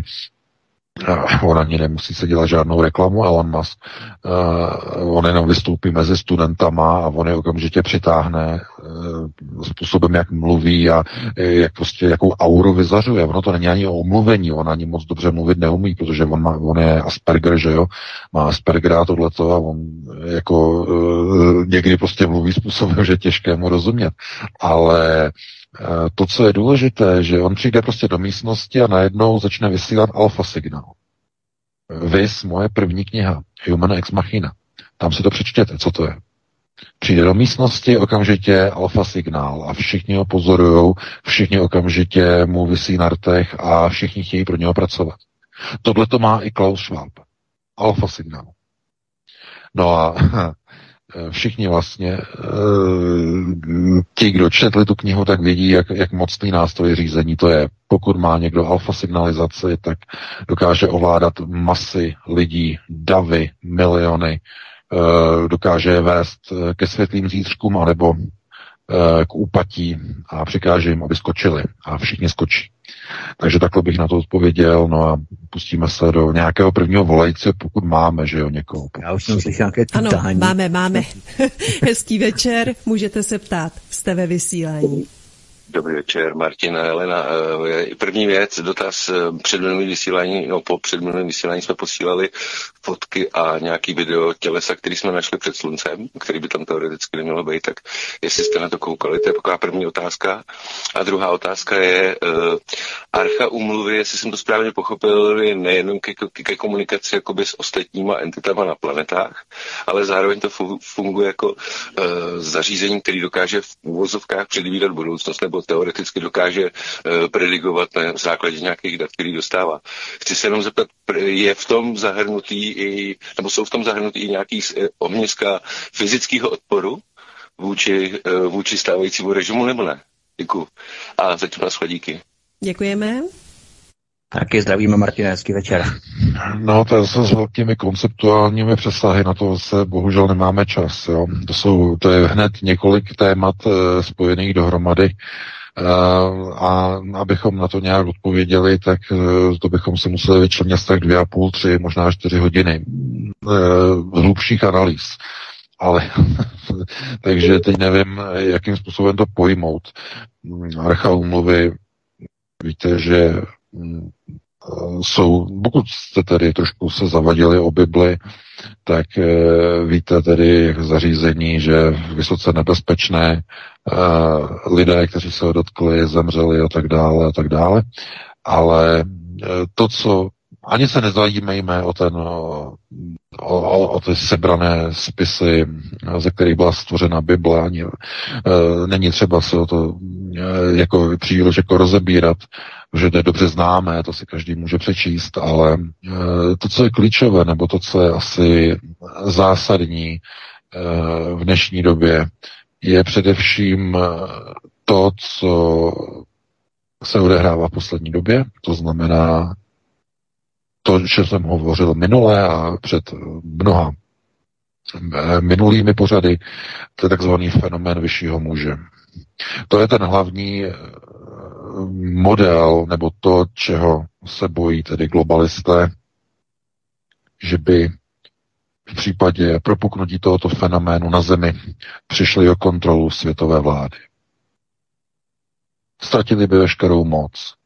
A tohleto je obrovská hrozba, protože v poslední době začínají objevovat tato tělesa, létající tělesa úplně všude. V místech, kdy se, kdy se ještě nikdy jakoby nemanifestovala, to znamená i v České republice a v Evropě a tak dále, T R tři B Aurora, takzvané, když to nejsou T R tři B Aurora, to je pouze ten jeden exemplář ze Skunkworks, který oni jako měli dovoleno vyzkoušet a zprovoznit a, a tak dále, ale to jsou originály samozřejmě, které nepocházejí z této planety a dávají o sobě vědět a zkoumají své možnosti komunikace a tak dále. To znamená, v nějaké chvíli dojde k jakému si prostě spojení nebo řekněme odhalení a přivítání, že na planetě Zemi a pro širokou veřejnost a v tom okamžiku dojde k bouchnutí de facto některých realit, které de facto byly budovány v posledních několika tisíci letech.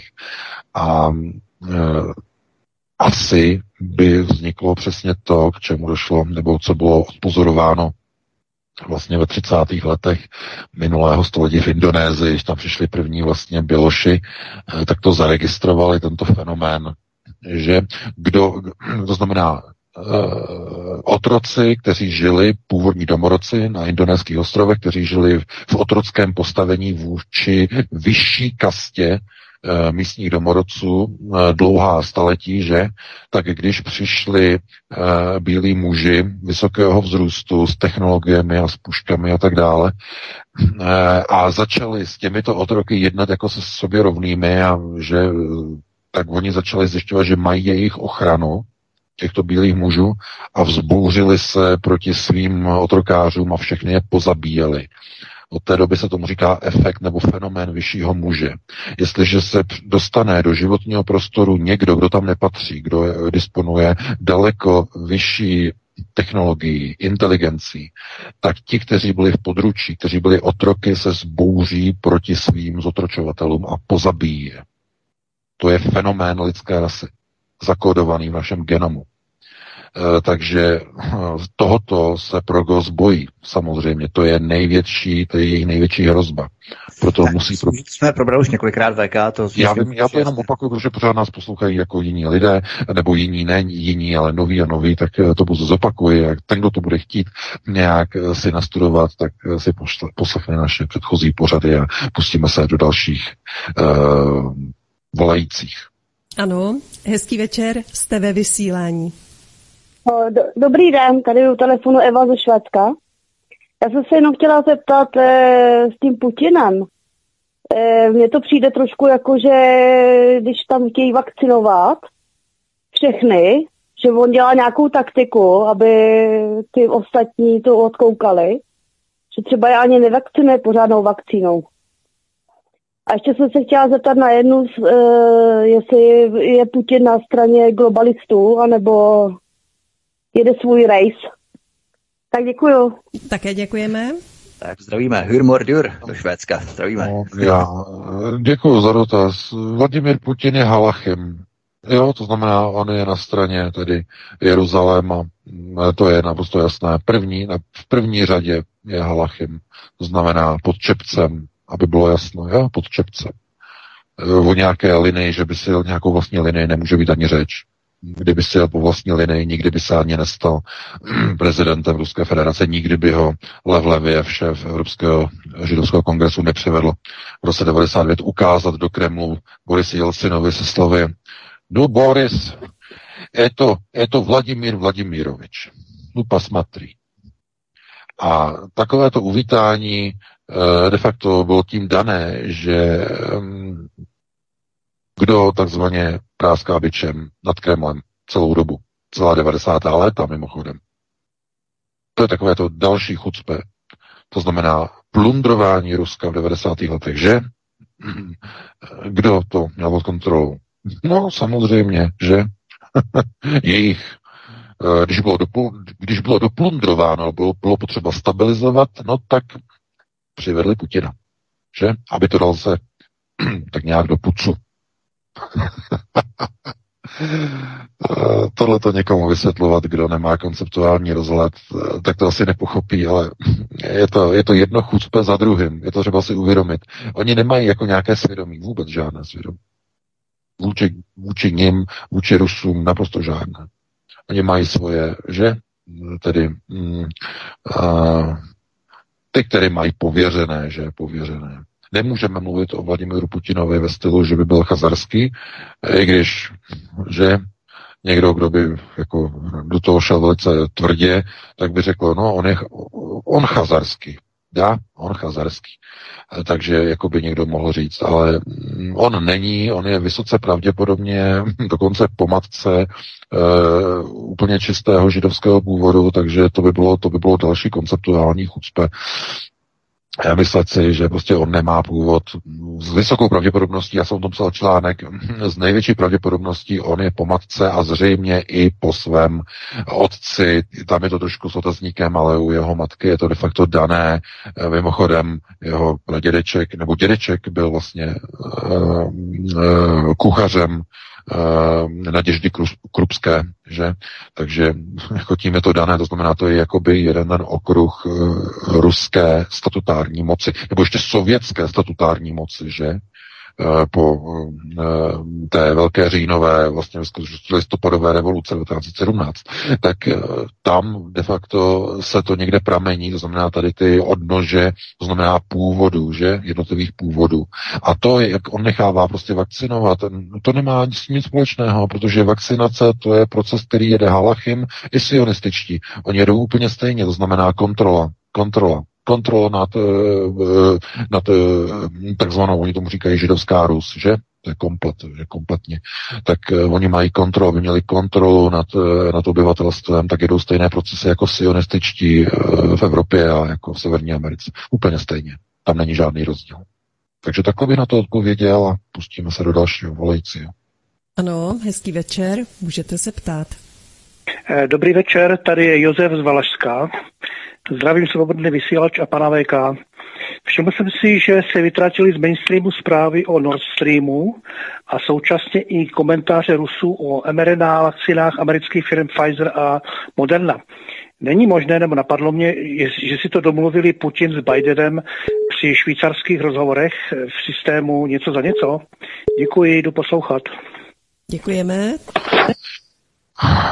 No, tak o nějaké spolupráci mezi Spojenými státy a Ruskem asi nemá smysl vůbec nějak jenom jako jenom tak jako zhodnotit, že není to tak okaté, jako to bylo dříve, ale oni stejně Bidena nikoho ne...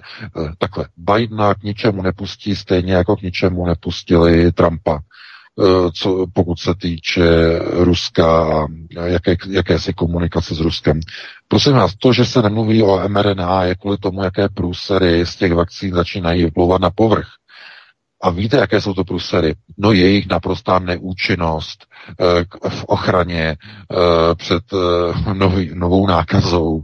Většina těch nakažených se v Americe, tak se ukazuje, že jsou už očkovaný, to znamená vysoká nakažlivost u lidí, kteří už mají prodělané celé očkování, oni se nakazí deltavirem, to znamená, to je obrovská ostuda, ale co navíc, jak uvedla před týdnem šéfka C D C, tak tyhle ty vakcíny em er en á, ona řekla, bohužel neposkytují a nevytváří imunitu. A to je ten největší průser. Proto oni přestali o tom hovořit, oni do toho moc nevrtají, nechtějí do toho nijak vrtat vůbec nic. Ticho i v médiích, jakoby ticho po pěšině. Akorát stále jede takový ten narrativ, jako že musí se očkovat, musí se očkovat, protože třetí vakcína, čím více vakcín, tím víc Adidas. Už se mluví o čtvrté vakcíně minimálně v Izraeli, že někdy v prosinci, že jak bude Hanuka, takže na Hanuku nebo před Hanukou, že by se, že by se udělala ještě čtvrtá dávka, aby to bylo takzvaně na zichr. Ano, tím je to dané. Tím je to dané. Halachim i sionističtě jdou stejný proces, je to úplně jedno a e, jejich cíl je naprosto jasný, to znamená všichni, aby měli vakcínu. A proč, z jakého důvodu, o tom už jsem hovořil, nebudu se opakovat, takže pustíme se do dalšího volající. Příjemný večer, máte slovo. Dobrý večer, tady je posluchač Josef ze Středních Čech. Já trochu navážu na předchozí dotazy. Já jsem tady kousek ze Středních Čech od Nymburka. A během posledních třech týdnů jsem pozoroval ten objekt, o kterém teďka pan Lejka mluvil. Bylo to kolem půlnoci, bylo to velice zvláštní, prostě byly, byly trochu těžší, takový větší mraky, ale vydával ten zvláštní zvuk, takový to wow, wow, wow, jo, a takový zvláštní, prostě byl to velice zvláštní objekt. A zhruba asi po, dva týdny potom bylo vidět takový, zase ten zvuk a takový bílý, čistý světlo, letělo to pomalu, pak to zmizelo. Jo, takže, takže vlastně to pozorování, o kterém mluví pan Veka, tak v poslední dobou to je dost často tady v našem, našem je to kraji. Velmi často, ano, ano, ano, je no. to velmi často v poslední době a proto mají globalisté takové hoňky a snaží se tady maximálně urychlit vakcinování celé populace k ustavení tady totální kontroly nad obyvatelstvem, protože budou ho potřebovat. Takže takhle bych na to odpověděl. No já ještě vám chci poděkovat za vaši knížku, kterou jsem si dneska právě nicméně přišla, takže děkuji, že jsem se ní začetl. No, no, no, děkuji. Tak, děkuji. Tak, tak, hezký děkuji, večer. No, taky, no, dobře, dobře, dobře, děkuji, děkuji, děkuji. Večer. Zdravíme taky k Nymburku. Hezký večer. Tak, někdo se nám dovolá v Mezeříse do našeho vákua, které je teď právě tvořené tím, že ještě čekáme na dalšího posluchače, který bude volat na, do, naš, který bude volat do našeho pořadu a zeptá se nás třeba na nějaké otázky, které ho zajímají v rámci aktuální geopolitiky, anebo je třeba nějaké hlubší souvislosti, se kterým se třeba neví rádi a které bych chtěl třeba objasnit, které ho zajímají a tak dále. Budeme rádi, když se k nám někdo dovolá. Už se tak stalo, Helenku, nebo ještě ne? Zatím ještě ne. Já připomenu telefonní číslo do studia sedm set dvacet jedna pět padesát sedm nula dvacet dva. To je telefon do studia Helen, telefon pro dnešní večer, pro dnešní vysílání. A už máme volajícího, dám hned do studia. Hezký večer, můžete se ptát. Ano, ano, můžu? Dobrý večer, můžete. Dobrý večer, tady posluchač Jiří z Moravy. A já bych se chtěl zeptat pana V K, zmínil v poslední knize, že uprostřed země se nacházejí vázané velké množství vody. A můj dotaz je takový, jestli nebo jakým způsobem, nebo jestli tohle množství nějakým způsobem souvisí s potopami, které tady probíhaly v minulosti, eventuálně odkud tady tento, tento mechanismus, jakým způsobem je teda spouštěn. Jestli to má nějakou souvislost. Takže děkuju. Také děkujeme. Zdravíme, Moravu, hezký večer.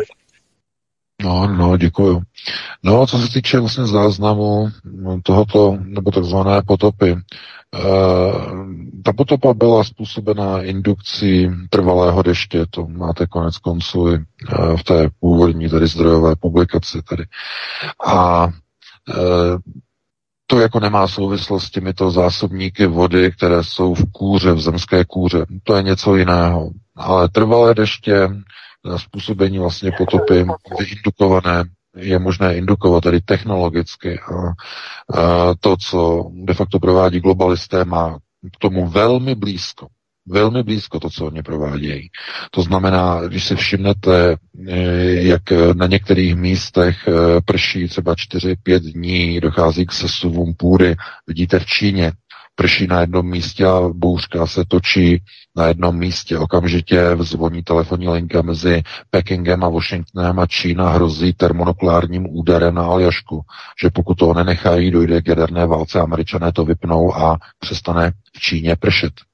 To je, kaž, každou chvíli je, jsme krok od uh, třetí světové války v posledním měsíci. Každý, každý okamžik. S, uh, situace mezi Spojenými státy a Čínou je na hraně termonukleární války. Každý okamžik. A Američané tohleto dělají, oni mají tu technologii samozřejmě, ale mají i Číňané, uh, takže to je vzájemné, ale uh, modu, modifikace počasí je opravdu jedním ze znaků uh, pokročilé úrovně civilizace. Takhle bych na to odpověděl. Jo? To znamená, jakákoliv civilizace, která dokáže modifikovat počasí, se dostala na, ve svém vývoji na velice vysoký stupeň vývoje. Vedle tedy schopnosti vyrábět jaderné zbraně samozřejmě. Ale modifikace počasí je velmi důležitá. Je důležitá nejenom pro ovlivňování změn počasí na této planetě, ale i na budoucích dalších obydlených planetách, protože zkušenosti s modifikací se pouze z planety Země přenesou na jiná planetární tělesa. Oni si potřebují ověřit některé mechanismy, že?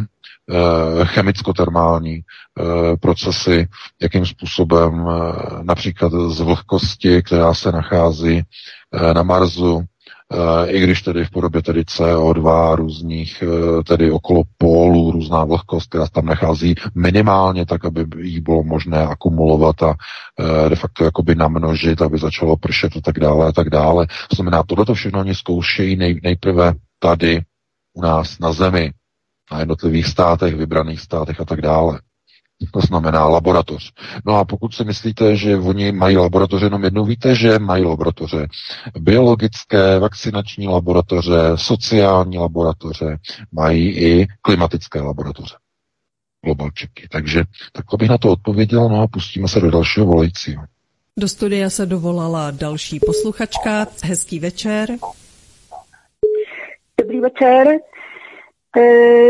Já bych jenom ráda navázala na tu otázku, respektive tu poznámku o těch letajících objektech u Nymburka. Já jsem také viděla trojúhelníkový objekt, který nás doprovázel uh, nad autem po dálnici uh, z Prahy do uh, vlastně no, Hradce Králové. Uh, bylo to u Nymburka, uh, ovšem bylo to před dvaceti lety. Tehdy se tomu říkalo, myslím, uh, U F O belgického typu. Bylo trojúhelník, tři světla a myslím, že vzadu uh, byla řada červených světel. Nevím to už úplně přesně, mám to nikde namalovaný, nevím kde, není to možná v tuhle chvíli důležité. Jenom jestli ty současné e, objekty mohou mít něco společného s tímto, co e, jsem, já jsem v té době u Nymburka bydlala a těchto těch objektů jsem pozorovala několikrát, e, několik, e, Také to bylo tak, že třeba jsem viděla hvězdu, která stála, najednou se rozletěla poměrně rychle a zhasla, nebo uh, se zastavila a přiletěla k ní jedna, jiná hvězdička, která do ní jakoby s uh, takovým zábleskem uh, bouchla, ale uh, nevím, jestli to teda mohlo spolu souviset s tím, co uh, je vidět teď. Ráda bych na to slyšela váš uh, názor. Děkujeme. Hm. No tak pokud to bylo pozorování někde okolo roku dva tisíce, tak to je možné, protože už v té době de facto bylo jasné, že okolo jedenáctého září minimálně tady v té době um, už byly velmi pozorovatelné určité, až bych řekl, jakoby um, No, manifestace, tak by se to dalo vlastně nazvat i nejen ve Spojených státech, ale vlastně i v Evropě, jak tady v Německu, tak i nad Holandskem a nad Francií na přelomu tisíciletí. To znamená, že tohleto ano, to není, takto, to není otázka jenom posledních nějak, několika dnů nebo týdnů, teprve, ale o co jde, že teď je toho mnohem více, než bylo v minulosti. Dneska máte dny, kdy lidé tohleto hlásí na denní bázi. Jo, na denní bázi, že tohleto viděli na mnoha místech, každý den, každý, každý týden. To znamená, takováhle frekvence dřív vůbec nebyla. No a um, z tohoto důvodu, když vidíte, co se děje uh, na celém světě, oni chtějí rvát do lidí tolik vakcín, tolik roztoků, za každou cenu do malých dětí. Prosím vás, dokonce do psů. Do psů, do koček chtějí uh, dávat vakcíny. No, No, to je, to je s velkými přesahy, že? No a protože tyhle ty, jak je nazvat, no entity, že? Entity, to znamená uh, jednotlivé domy syndikátu, tak dokážou vlastně komunikovat na různé úrovni inteligenční bázi, tedy nonverbálně, nejenom s lidmi, ale se zvířaty. Dokážou poštvat zvířata, statisíce zvířat proti někomu. Jo, ptáky a psy a veškeré zvířectvo poštvat proti, proti někomu. No. Jo, jsou schopnosti zkrátka některých civilizací, které jsou za hranice chápání. To znamená, oni potřebují pro gost narvat tu roztokovou vakcínu e, úplně do všech e, zvířat, která potenciálně představují pro ně hrozbu. Psy, částečně kočky a hlavně psy, že mají zuby. Takže no do všech lidí, samozřejmě. No a to je, to je zoufalé se nad tím jenom zamýšlet, prostě co se děje, až to je prostě neuvěřitelné, ale přesně to, nebo přesně toho jsme právě momentálně teď svědky. Nemyslete si, že oni dělají věci, které jsou nazdař Bůh, a už vůbec si nemůžete myslet, že to dělají kvůli penězům. Oni si můžou natisknout tolik peněz, kolik budou chtít, protože oni vyrábějí peníze. Oni, když někdo tiskne peníze, tak proč by je vydělával? Chápete? To není o penězích. Pozor, něco jiného jsou e, lokajíčci. E, ti, kteří slouží. To je něco jiného. Ti to dělají pro peníze samozřejmě, ale e, to jsou motýle, to jsou drobné, to se nepočítá. Jo? Oni to nedělají pro peníze, pro peníze. Oni nepotřebují. To dělají kvůli kontrole nad celou populací. aby nenastal efekt vyššího muže. Ve chvíli, kdy tyhleti, co se objevují a jsou vidět stále častěji ve svých strojích, aby ve chvíli, kdy k tomu dojde, aby nedošlo k tomu, k čemu došlo v Indonésii ve třicátých letech minulého století. Takže takhle bych na to odpověděl, no a pustíme se do dalšího eh, volajícího, pokud máme někoho teda. Ano, máme. Hezký večer. Dobrý večer. Já jsem se chtěl jenom zeptat, myslíte si, že ten člověk, který se nechá naočkovat a potom vlastně to očkování jakoby i šíří okolo sebe, takže ty lidi, kteří se od něho nakazejí, takže to očkování má pro ně jakoby stejnou ahu, jak kdyby se nechali přímo zaočkovat, anebo že mají jakoby třeba nějakou šanci, že se z toho nějak dostanou, když budou brát různý ty vitamíny a tak dále. Tak jo, děkuji moc za odpověď. Také děkujeme. Mějte se na samou. Rozumím. Aha. Problém je v tom, že odpověď vám dala přímo šéfka americké C D C minulý týden. Ty vakcíny neposkytují imunitu. To znamená, že ten, kdo vás nakazí, vás pouze nakazí a vy pouze dostanete ten spike virus nebo ten spike protein do svého těla. To je celý. A je, je, v okamžiku, kdy vy ho dostanete do těla, tak potom si ho namnožíte a zase vy ho potom šíříte dalším, dalším lidem, kteří jsou nenáčkovaní, nebo jsou i náčkovaní. Protože ti naočkovaní to také šíří, jenže ti už zase šíří jiným způsobem, že když naočkovaný eh, na, eh, nějakým způsobem předá virus jinému naočkovanému, tak dojde k mutaci. Vznikne delta. A to je potom zase jiná jízda, protože proti té nemají potom očkování vůbec imunitu. Chápete? Takhle to funguje. Znovu si to poslechněte. Poslechněte si ten strašlivý výrok šéfky C D C, že tyto vakcíny, kterými se očkuje, bohužel neposkytují imunitu. Tím je to dané. Co je to za vakcínu, která nevysky- ne- neposkytuje imunitu? No, To není, to není vakcína. To je podvrh. To je šmejt. To je maximálně, co můžete té vakcíně přiznat, je, že třeba vás ochrání před nějakým těžkým průběhem, ale nemáte proto důkaz. Protože když se nenecháte očkovat, tak také máte velkou šanci, že neproděláte vážnou formu. To mají jenom někteří. Jenom opravdu někteří. Většinou teda staří, nad osmdesát let, a ti by zřejmě měli těžký průběh nejenom na koronáč, ale zřejmě i na obyčejnou chřipajzlu. Že? Je to tak. No, takže co to znamená? No, zase jedno velké macaté vypasené chucpe. Znovu. Zase jsme u toho. Jaký důvod má brát si vakcínu, která podle šéfky C D C nevytváří imunitu? Co to je? Kde to jsme? No, a tím je to dané. Stačí jenom trochu se nad tím zamyslet. Takže to, že někdo rozšiřuje, jenom o tom, že to rozšiřuje, to je účel rozšiřovat. Ale nikoliv, aby někdo byl chráněn. Takže já jenom zopakuju to, co řekla šéfka C D C. Máte tam článek, její výrok, její video z minulého týdne, se tam na to podívejte, na Aeronetu, tam to máte. A tím je to dané, to se nedá zpochybnit. To je šéfka C D C, která to říká, že tady ty vakcíny bohužel neposkytují imunitu. To znamená, člověk, který se naočkuje, může se nakazit. A ona říkala, díky tomu, že má ta vakcína takové ty funkce, tak že to nakažení nebude vážné, nebude mít vážný průběh. To je takové, to je neuvěřitelné. Chápete? To je neuvěřitelné, ale hm, lidé tomu dále věří a stojí ve frontě na vax.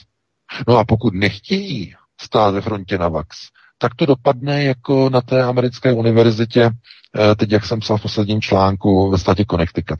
Tam rozhodli, že teď na podzim, až se otevře kampus, tak budou muset všichni studenti být naočkovaní. Kdo nebude naočkovaní, zaplatí pokutu až dva tisíce dvě stě dolarů za semestr a navíc bude odstřižen od internetu, od, na koleji, od kolejního internetu, dokud se nenaočkuje. A když se bude odmítat naočkovat, tak za každý semestr dostane pokutu přes dva tisíce eur a nebude mít internet kolejní. Odstřihnou ho. Takhle oni to mají připravený. To znamená pod nátlakem donutit ty studenty, aby se nechali za každou cenu naočkovat roztokem. Přitom to ani naočkování není, protože aby to bylo naočkování, muselo by vám to vytvořit imunitu a tu vám to nevytváří. To znamená, nejedná se o vakcíny, jedná se o rezistentní nebo lépe řečeno rezidentní roztoky.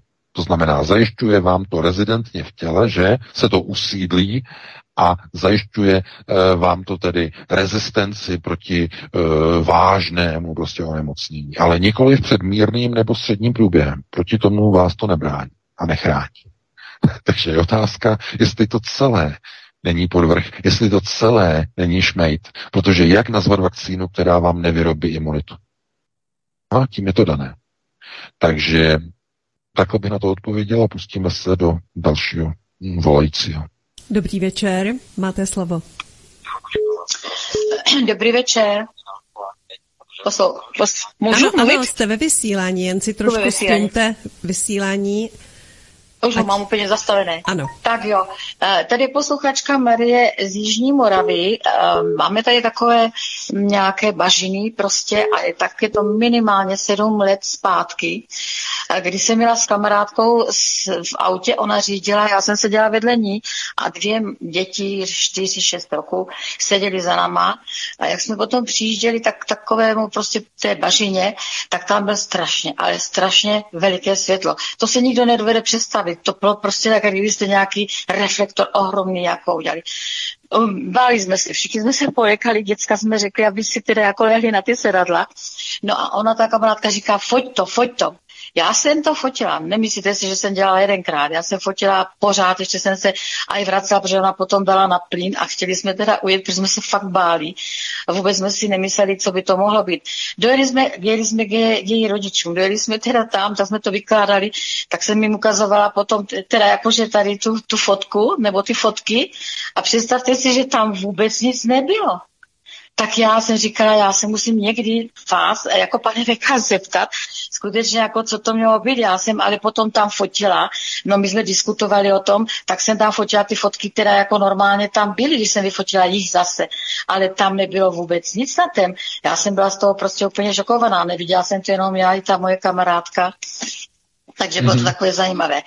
Druhá ještě jedna je, otázka je, když ten Putin dělá takové věci, nesklamal tam trochu ty lidi, přeci takové to přikázání, že musí být všichni a to, to už je tak zavádí už ten náš systém a my jsme o něm přeci, my víme, že musí dělat jako nějaké ty věci, ale přesto prostě mě to tam nějak pořád, mně se tam něco pořád prostě nelíbí. Takže díky za vaše uh, odpovědi, já vypínám telefon a budu poslouchat. Také děkujeme.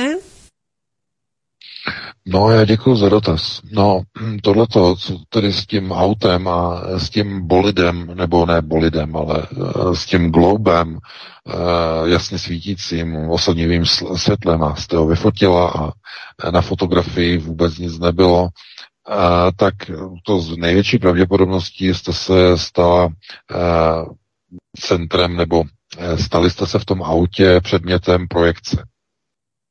Mentální projekce.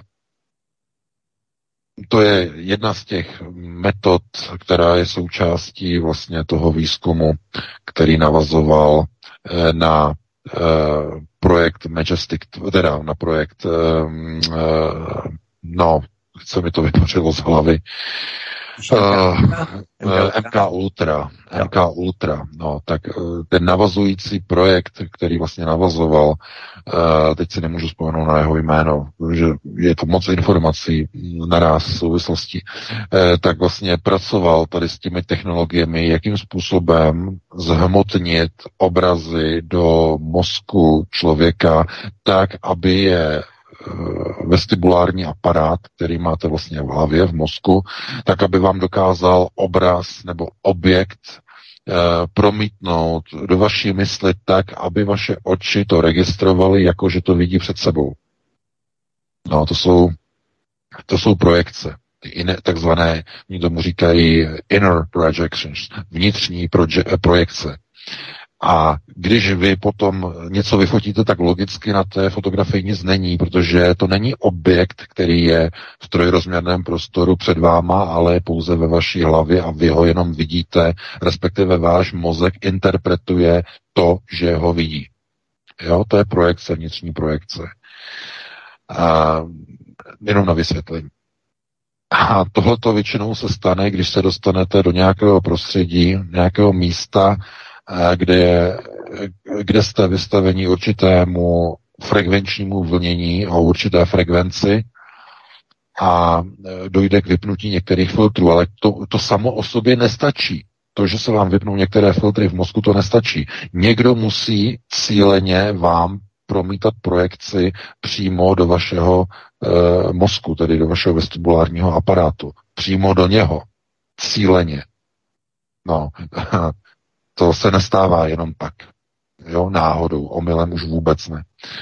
E, takže to je jenom na vysvětlení. No a co se týče Vladimíra Putina, já myslím, že o Vladimíru Putinovi a co, jaký jsou procesy v Rusku, není třeba prostě hovořit. To. Chci přečtět některé ty články o Vladimíru Putinovi, původ Vladimíra Putina, můj článek na Aeronetu, uh, odkud pochází a tak dále, tam se všechno dočtete, to znamená uh, vsázet nebo uh, podívat se na Vladimíra Putina, kdo byl přiveden do že do paláce, do Kremlu v roce devadesát devět, byla obrovská chyba. On měl nějakou roli, on měl za úkol, dostal za úkol dát uh, dohromady uh, Rusko po devadesátých letech, dostal za úkol, ten ten úkol splnil a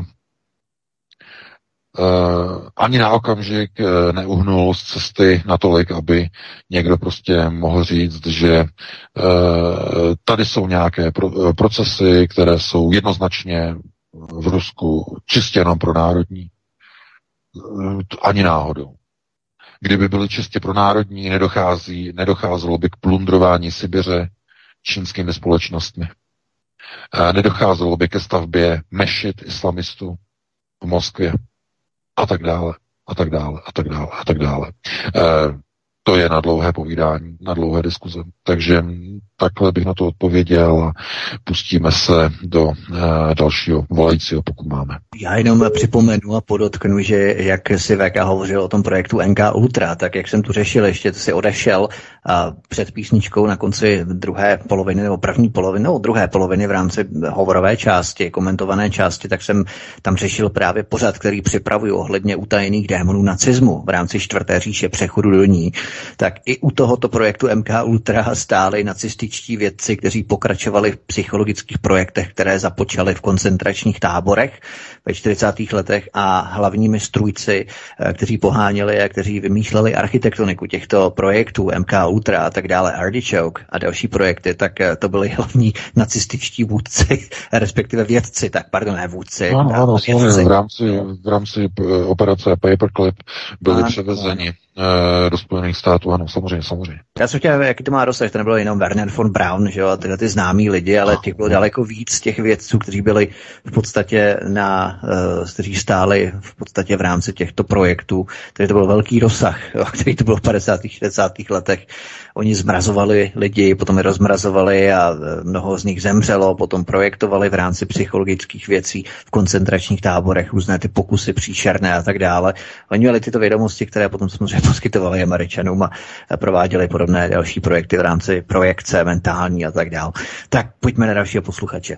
Hezký večer, můžete se ptát, jste ve vysílání. Dobrý večer, ďakujem. Um, stále chcel by som pozdraviť a pochváliť vás za super prácu, ktorú robíte. Ja si takto stále na základe vašich relácií a reality robím nejaký taký zoznam krajín, kde by sa dalo emigrovať, pretože mám deti a rozmýšľam trošku do budúcnosti. Vedel by pán Veka teraz tak aktuálne, ktorá krajina by bola taká, taká možná na, na presedenie s rodinou, alebo ktorá nie je až tak zaujímavé, e, e, ktorá si nejak vymkla už z toho, e, z toho e, pohľadu, pohľadu e, sionistov. Je nejaká krajina v Európe, alebo, alebo v Amerike, alebo v Amerike, alebo v Južnej Amerike. Má, má napadli také krajiny ako Kuba, alebo ja neviem, Grónsko možno, alebo nejaká taká zastrčená krajinka ako Mongolsko. To bola jedna časť. A druhá časť, že vlastne aký má zámer ten syndikát s ľudstvom. Keď by napríklad e, oni sa dostali sem, tak to je podľa na záver. Dobre, ďakujem, budem posúvať. Také ďakujeme. Já bych teda odpověděl od konce, jaký je plán no původní postavení člověka jako otroku. Protože člověk byl tedy skonstruován tedy a vzrozen jako otrok. To je důležité na planetě Zemi. Otrok nefilim. A to je původní role. To je, to je důležité. A e, pro G O S jsou správci tohoto otrokářského systému. To je to nejděsivější vůbec, e, co si můžou svobodomyslní lidé vlastně jako pochytit nebo e, si přiznat. Nebo ne přiznat, ale být konfront, konfrontováni s realitou tohoto postavení lidstva jako takového. Znovu, já se vrátím k tomu, čem jsem hovořil, takzvaná alfa signalizace. Alfa signalizace je ono, řekněme, systémové nastavení, kdy če- někteří lidé z těch davů, lidských davů, mají vůdčí schopnosti, kteří vedou ty davy v rámci otrokářské společnosti. To jsou ty alfa, alfa signalizace. E, no, takže to je, to je jedno, no a, nebo to je jedna věc. A druhá věc, ta se týká té emigrace. Podívejte se, než se začnou uh, řešit tady ty věci, tak uh, naprosto jednoznačná věc je, uh, k tomu musíte mít předpoklady. Předpoklady jazykové, to znamená, jaký jazyk znáte. Uh, číslo jedna. Za druhé musíte mít uh, schopnost uh, se zbavit a přetrhat nějaké vazby. To znamená s kulturou, se společností, uh, adaptovat se na nějaké nové prostředí. Uh, už jenom ta první podmínka jazyku je pro mnoho lidí nepřekonatelná.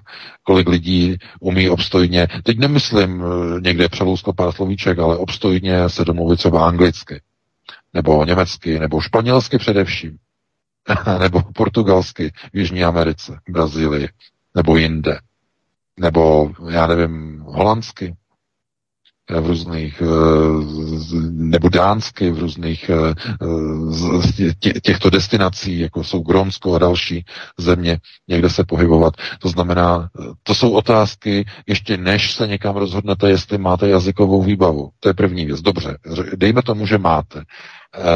Jestli máte odvahu, tedy všechno jako zpřetrhat, přesunout celý svůj život někam jinam. Dobře, pokud máte i odvahu zpřetrhat, tak jak je to s finančním zabezpečením? Máte k dispozici nějaké prostředky a teď kolik? No záleží na tom, kam budete emigrovat. Pokud budete emigrovat do Běloruska, což je jedna ze zemí, která odporuje procesům globalizace, procesům toho, čemu se říká světový sionistický kaganát, jak dlouho bude Alexandr Lukašenko odporovat, kdy na něj bude úspěšně spáchaný atentát, to, je, to by byla sázka na divokou kartu. A přece jenom v Bělorusku není ta životní úroveň taková, jakou by si třeba někdo představoval, že? I když pokud byste měli peníze, tak se dá zařídit dobré fungování v tom Bělorusku. Dá se dobře ještě fungovat, zase otázka je, jak dlouho, že? Na Kubě.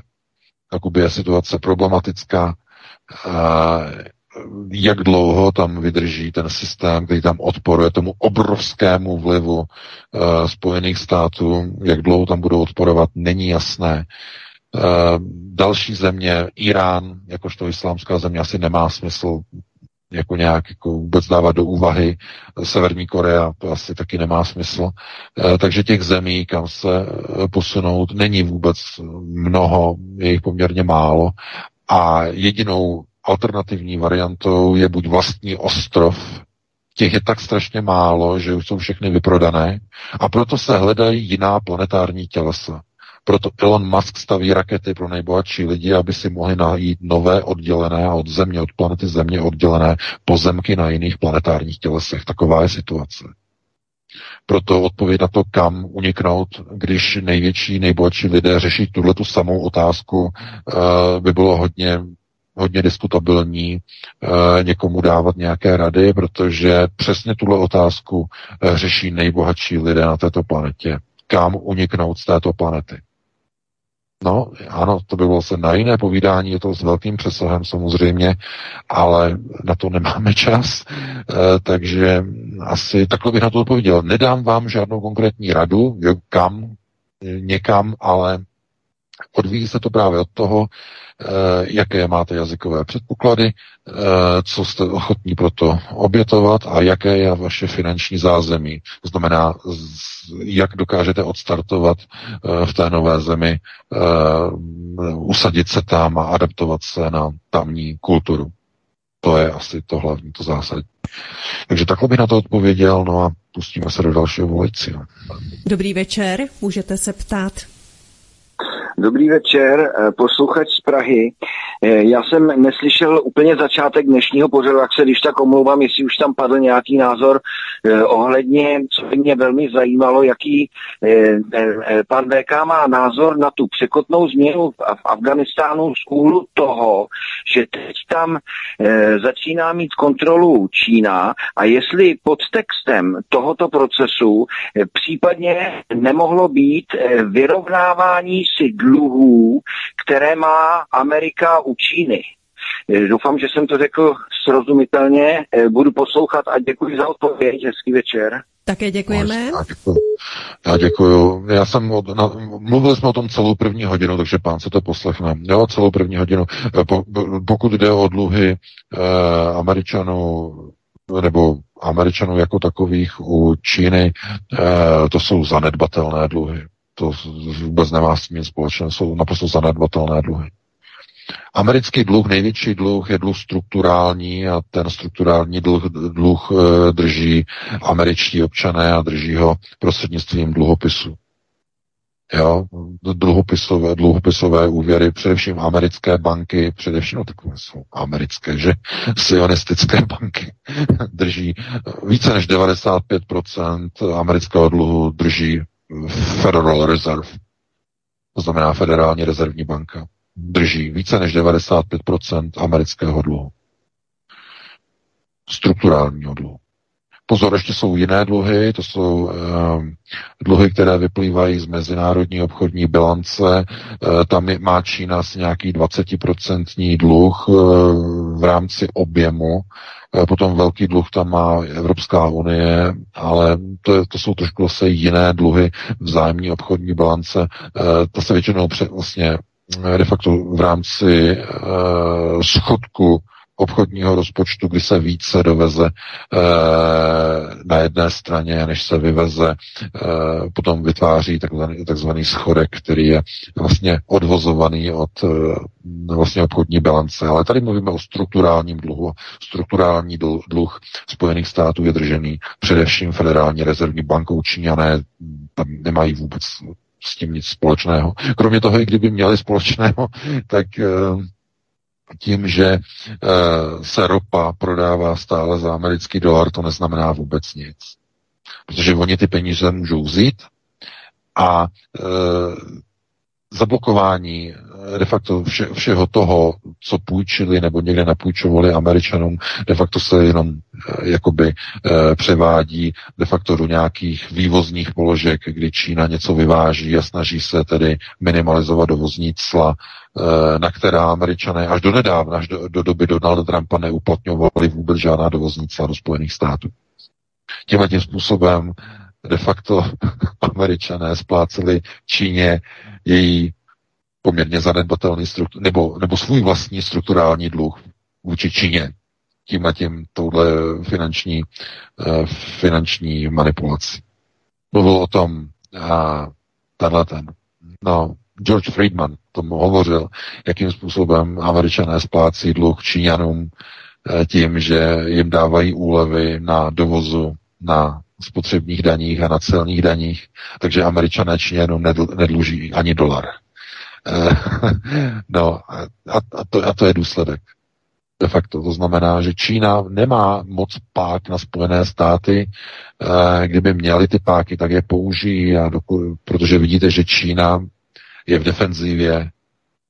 Došlo skoro ke zničení největší telekomunikační čínské společnosti Huawei a Čína nemůže s tím udělat vůbec nic. To pouze ukazuje, jak Čína je bez zuba. Vůči Spojeným státům, dámy a pánové. Oni strašně rádi by měli nějakou velkou páku na Spojené státy. Nemají. Nemají. Zatím ne. Zatím ne. Časem, technologicky možná ano. Vypadá to, že by mohly se stát světovou jedničkou ve výrobě elektrobaterií, trakčních baterií pro, a pro elektrická auta, a že by mohly vyhlásit embargo na dovoz trakčních baterií do Spojených států. Tím by získali páku na Spojené státy, ale to bude trvat nějaký čas samozřejmě v této obchodní válce, než Čína vlastně se stane světovou jedničkou, proto Čína se snaží všude skupovat všechny zdroje lithia a všude po celém světě stát se de facto monopolním dodavatelem a potom to použít jako údernou páku na Spojené státy. Takže, ale to bylo na dlouhé povídání, na to nemáme čas, musíme se pustit do dalšího volajícího, máme dvacet jedna padesát čtyři. Ano, hezký večer, můžete se ptát, jste ve vysílání. Ano, dobrý večer, zdravím Svobodný vysílač, zdravím uh, pana V K. Uh, já jsem se chtěla ještě, uh, pane V K, vrátit k tomu očkování. Tady už pán sice pokládal otázku, ale uh, mě by zajímalo, když se teda třeba uh, nenecháme očkovat, protože my jsme zastáncem toho, že se očkovat nechceme nechat, tak v případě, že prostě...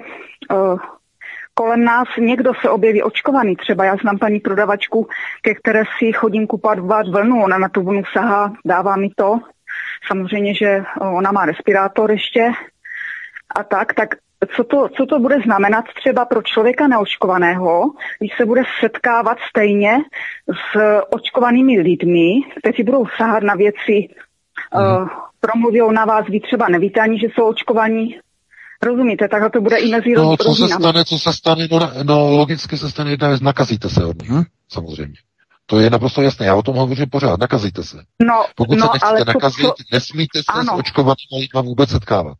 A nebo no se a co to znamená pro ty neočkované? Nebo, nebo aspoň, aspoň, uh, co to znamená pro neočkované? No, že se nakazí. No a že budou třeba taky na dálku uh, moci je ovládat, taky nebo tak dálku. Prostě? Taky budou na dálku, taky budou ovládáni, protože ty spike proteiny s těmi feritiny se dostanou taky do těla.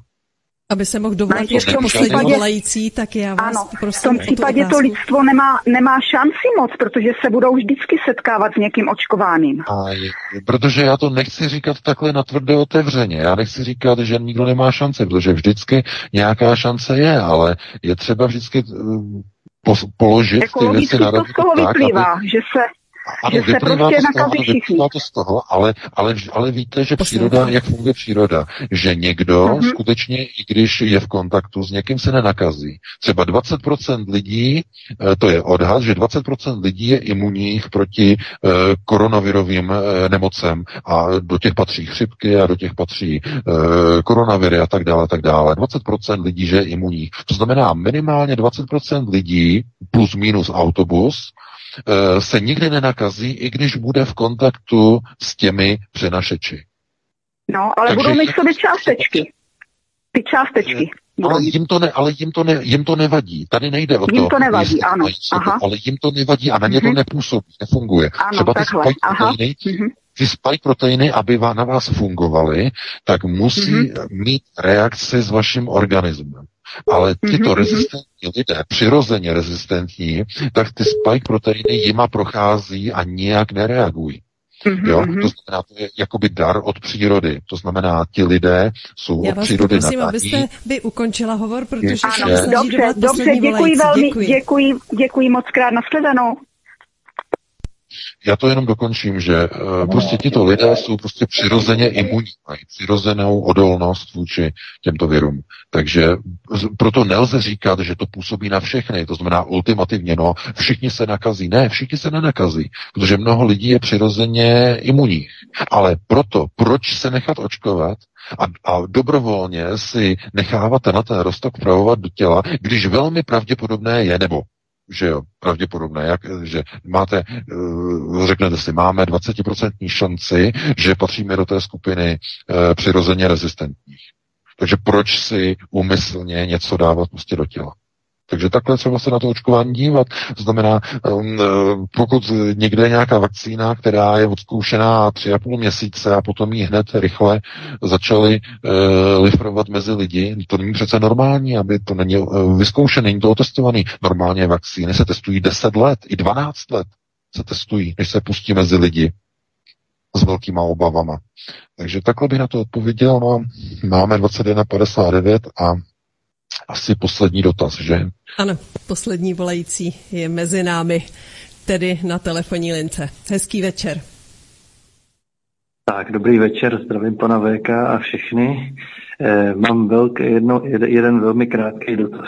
Před pár dny tady George Friedman publikoval nějakou knížku, která se jmenuje tak nějak jako Vize dva tisíce padesát, kde vlastně informuje o tom, co viděl nebo co se jak si představuje, že bude vypadat vlastně svět, respektive Evropa nebo to její blízký okolí v roce dva tisíce padesát, a on tam říká, že víceméně vliv U S A a Číny, že se z toho stanou druhořadý mocnosti. Evropská unie už se v tu dobu dávno prostě rozpadne a vlastně nejmocnějšíma státama na světě v tu chvíli bude, až to zní velmi zvláštně, prostě Polsko, Turecko a Japonsko. Bohužel samozřejmě se mi k tomu nějak nedosl- nepodařilo dostat, abych si přečet nějaký větší detaily o tom, ale jestli o tom pan V K něco ví a případně jak by to okomentoval, takže budu poslouchat. Děkuju. No. No. Děkujeme. Ano, to je, to je Friedmanova teorie takzvaného trojsvětového mocno, trojmocného světového uskupení. No, to, to jsem, jsem četl od něho. E, on má teorii, že, a teď je otázka, jestli je to teorie, anebo on měl projekci, anebo on byl přímo na návštěvě v roce dva tisíce padesát. A, což bych do, dokonce považoval za reálné. Na návštěvě. Na několik dní, že? Potom ho vrátili zpátky. A e, to je teorie, že de facto projekt Trojmoří pomohou vybudovat Spojené státy. Trojmoří. Co to je Trojmoří, to víte, to nebudeme tady rozebírat. A okolo roku dva tisíce třicet osm až dva tisíce čtyřicet se rozpadnou Spojené státy, ale projekt Trojmoří zůstane a Polsko ho bude ovládat. Turecko ovládne de facto celý Balkán, ovládne Blízký východ a dojde k zániku Izraele. A co se týče Japonska, tak Japonsko v důsledku pádu moci a vojenské moci Spojených států se vrátí do pozice imperiální mocnosti Hirohitovy říše, tedy válečné nebo ještě poválečného Hirohita, tak a znovu obsadí de facto celý prostor Číny, celý prostor tohoto prostoru, včetně Číny a e, celé vlastně té Asie nebo toho asijského prostoru.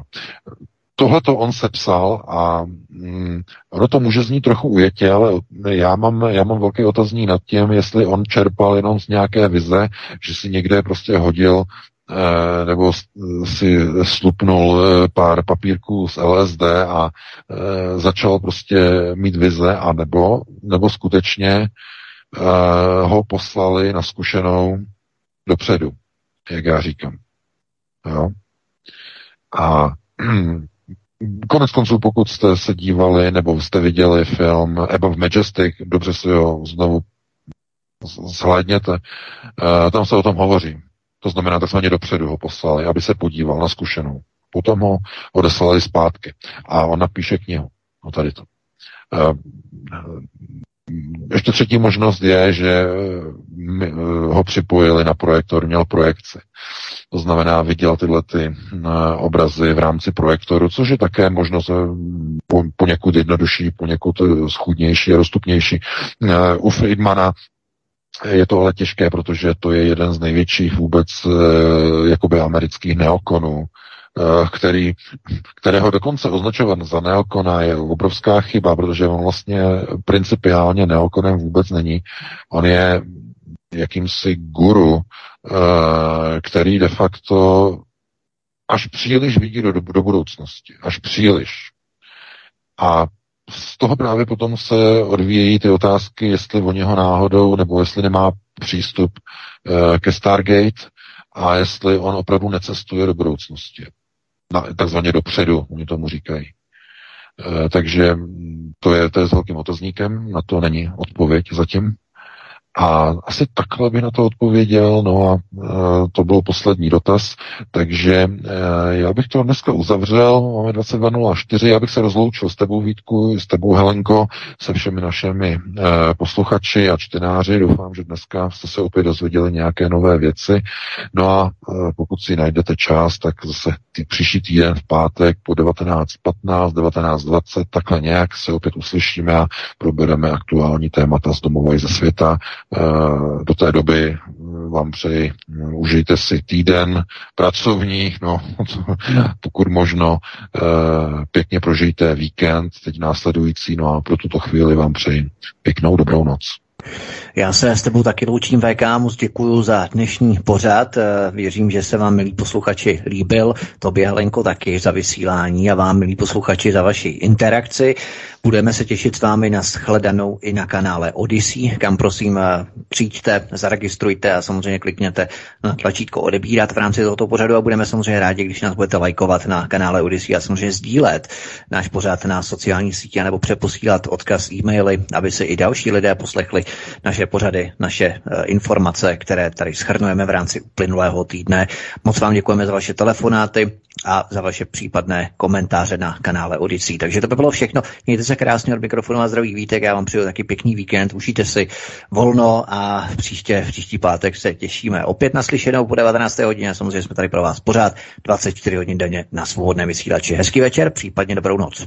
Já také děkuji i tobě Vítku, i panu V K, děkuji za příjemné vysílání a spousty argumentů a informací. Pokud si některé nepamatujete nebo se k ním chcete vrátit, vážení posluchači, tak použijte archiv Svobodného vysílače C S a nezapomeňte, že i příští pátek přinese hovory u klábosnice a tím další příležitost pro vás setkat se s panem V K a Vítkem z Tapin Rádia. Já se s vámi také loučím ze studia Helen a přeji hezký zbytek večera. Naslyšenou. Prosíme, pomožte nám s propagací kanálu Studia Tapin Rádio Svobodného vysílače C S.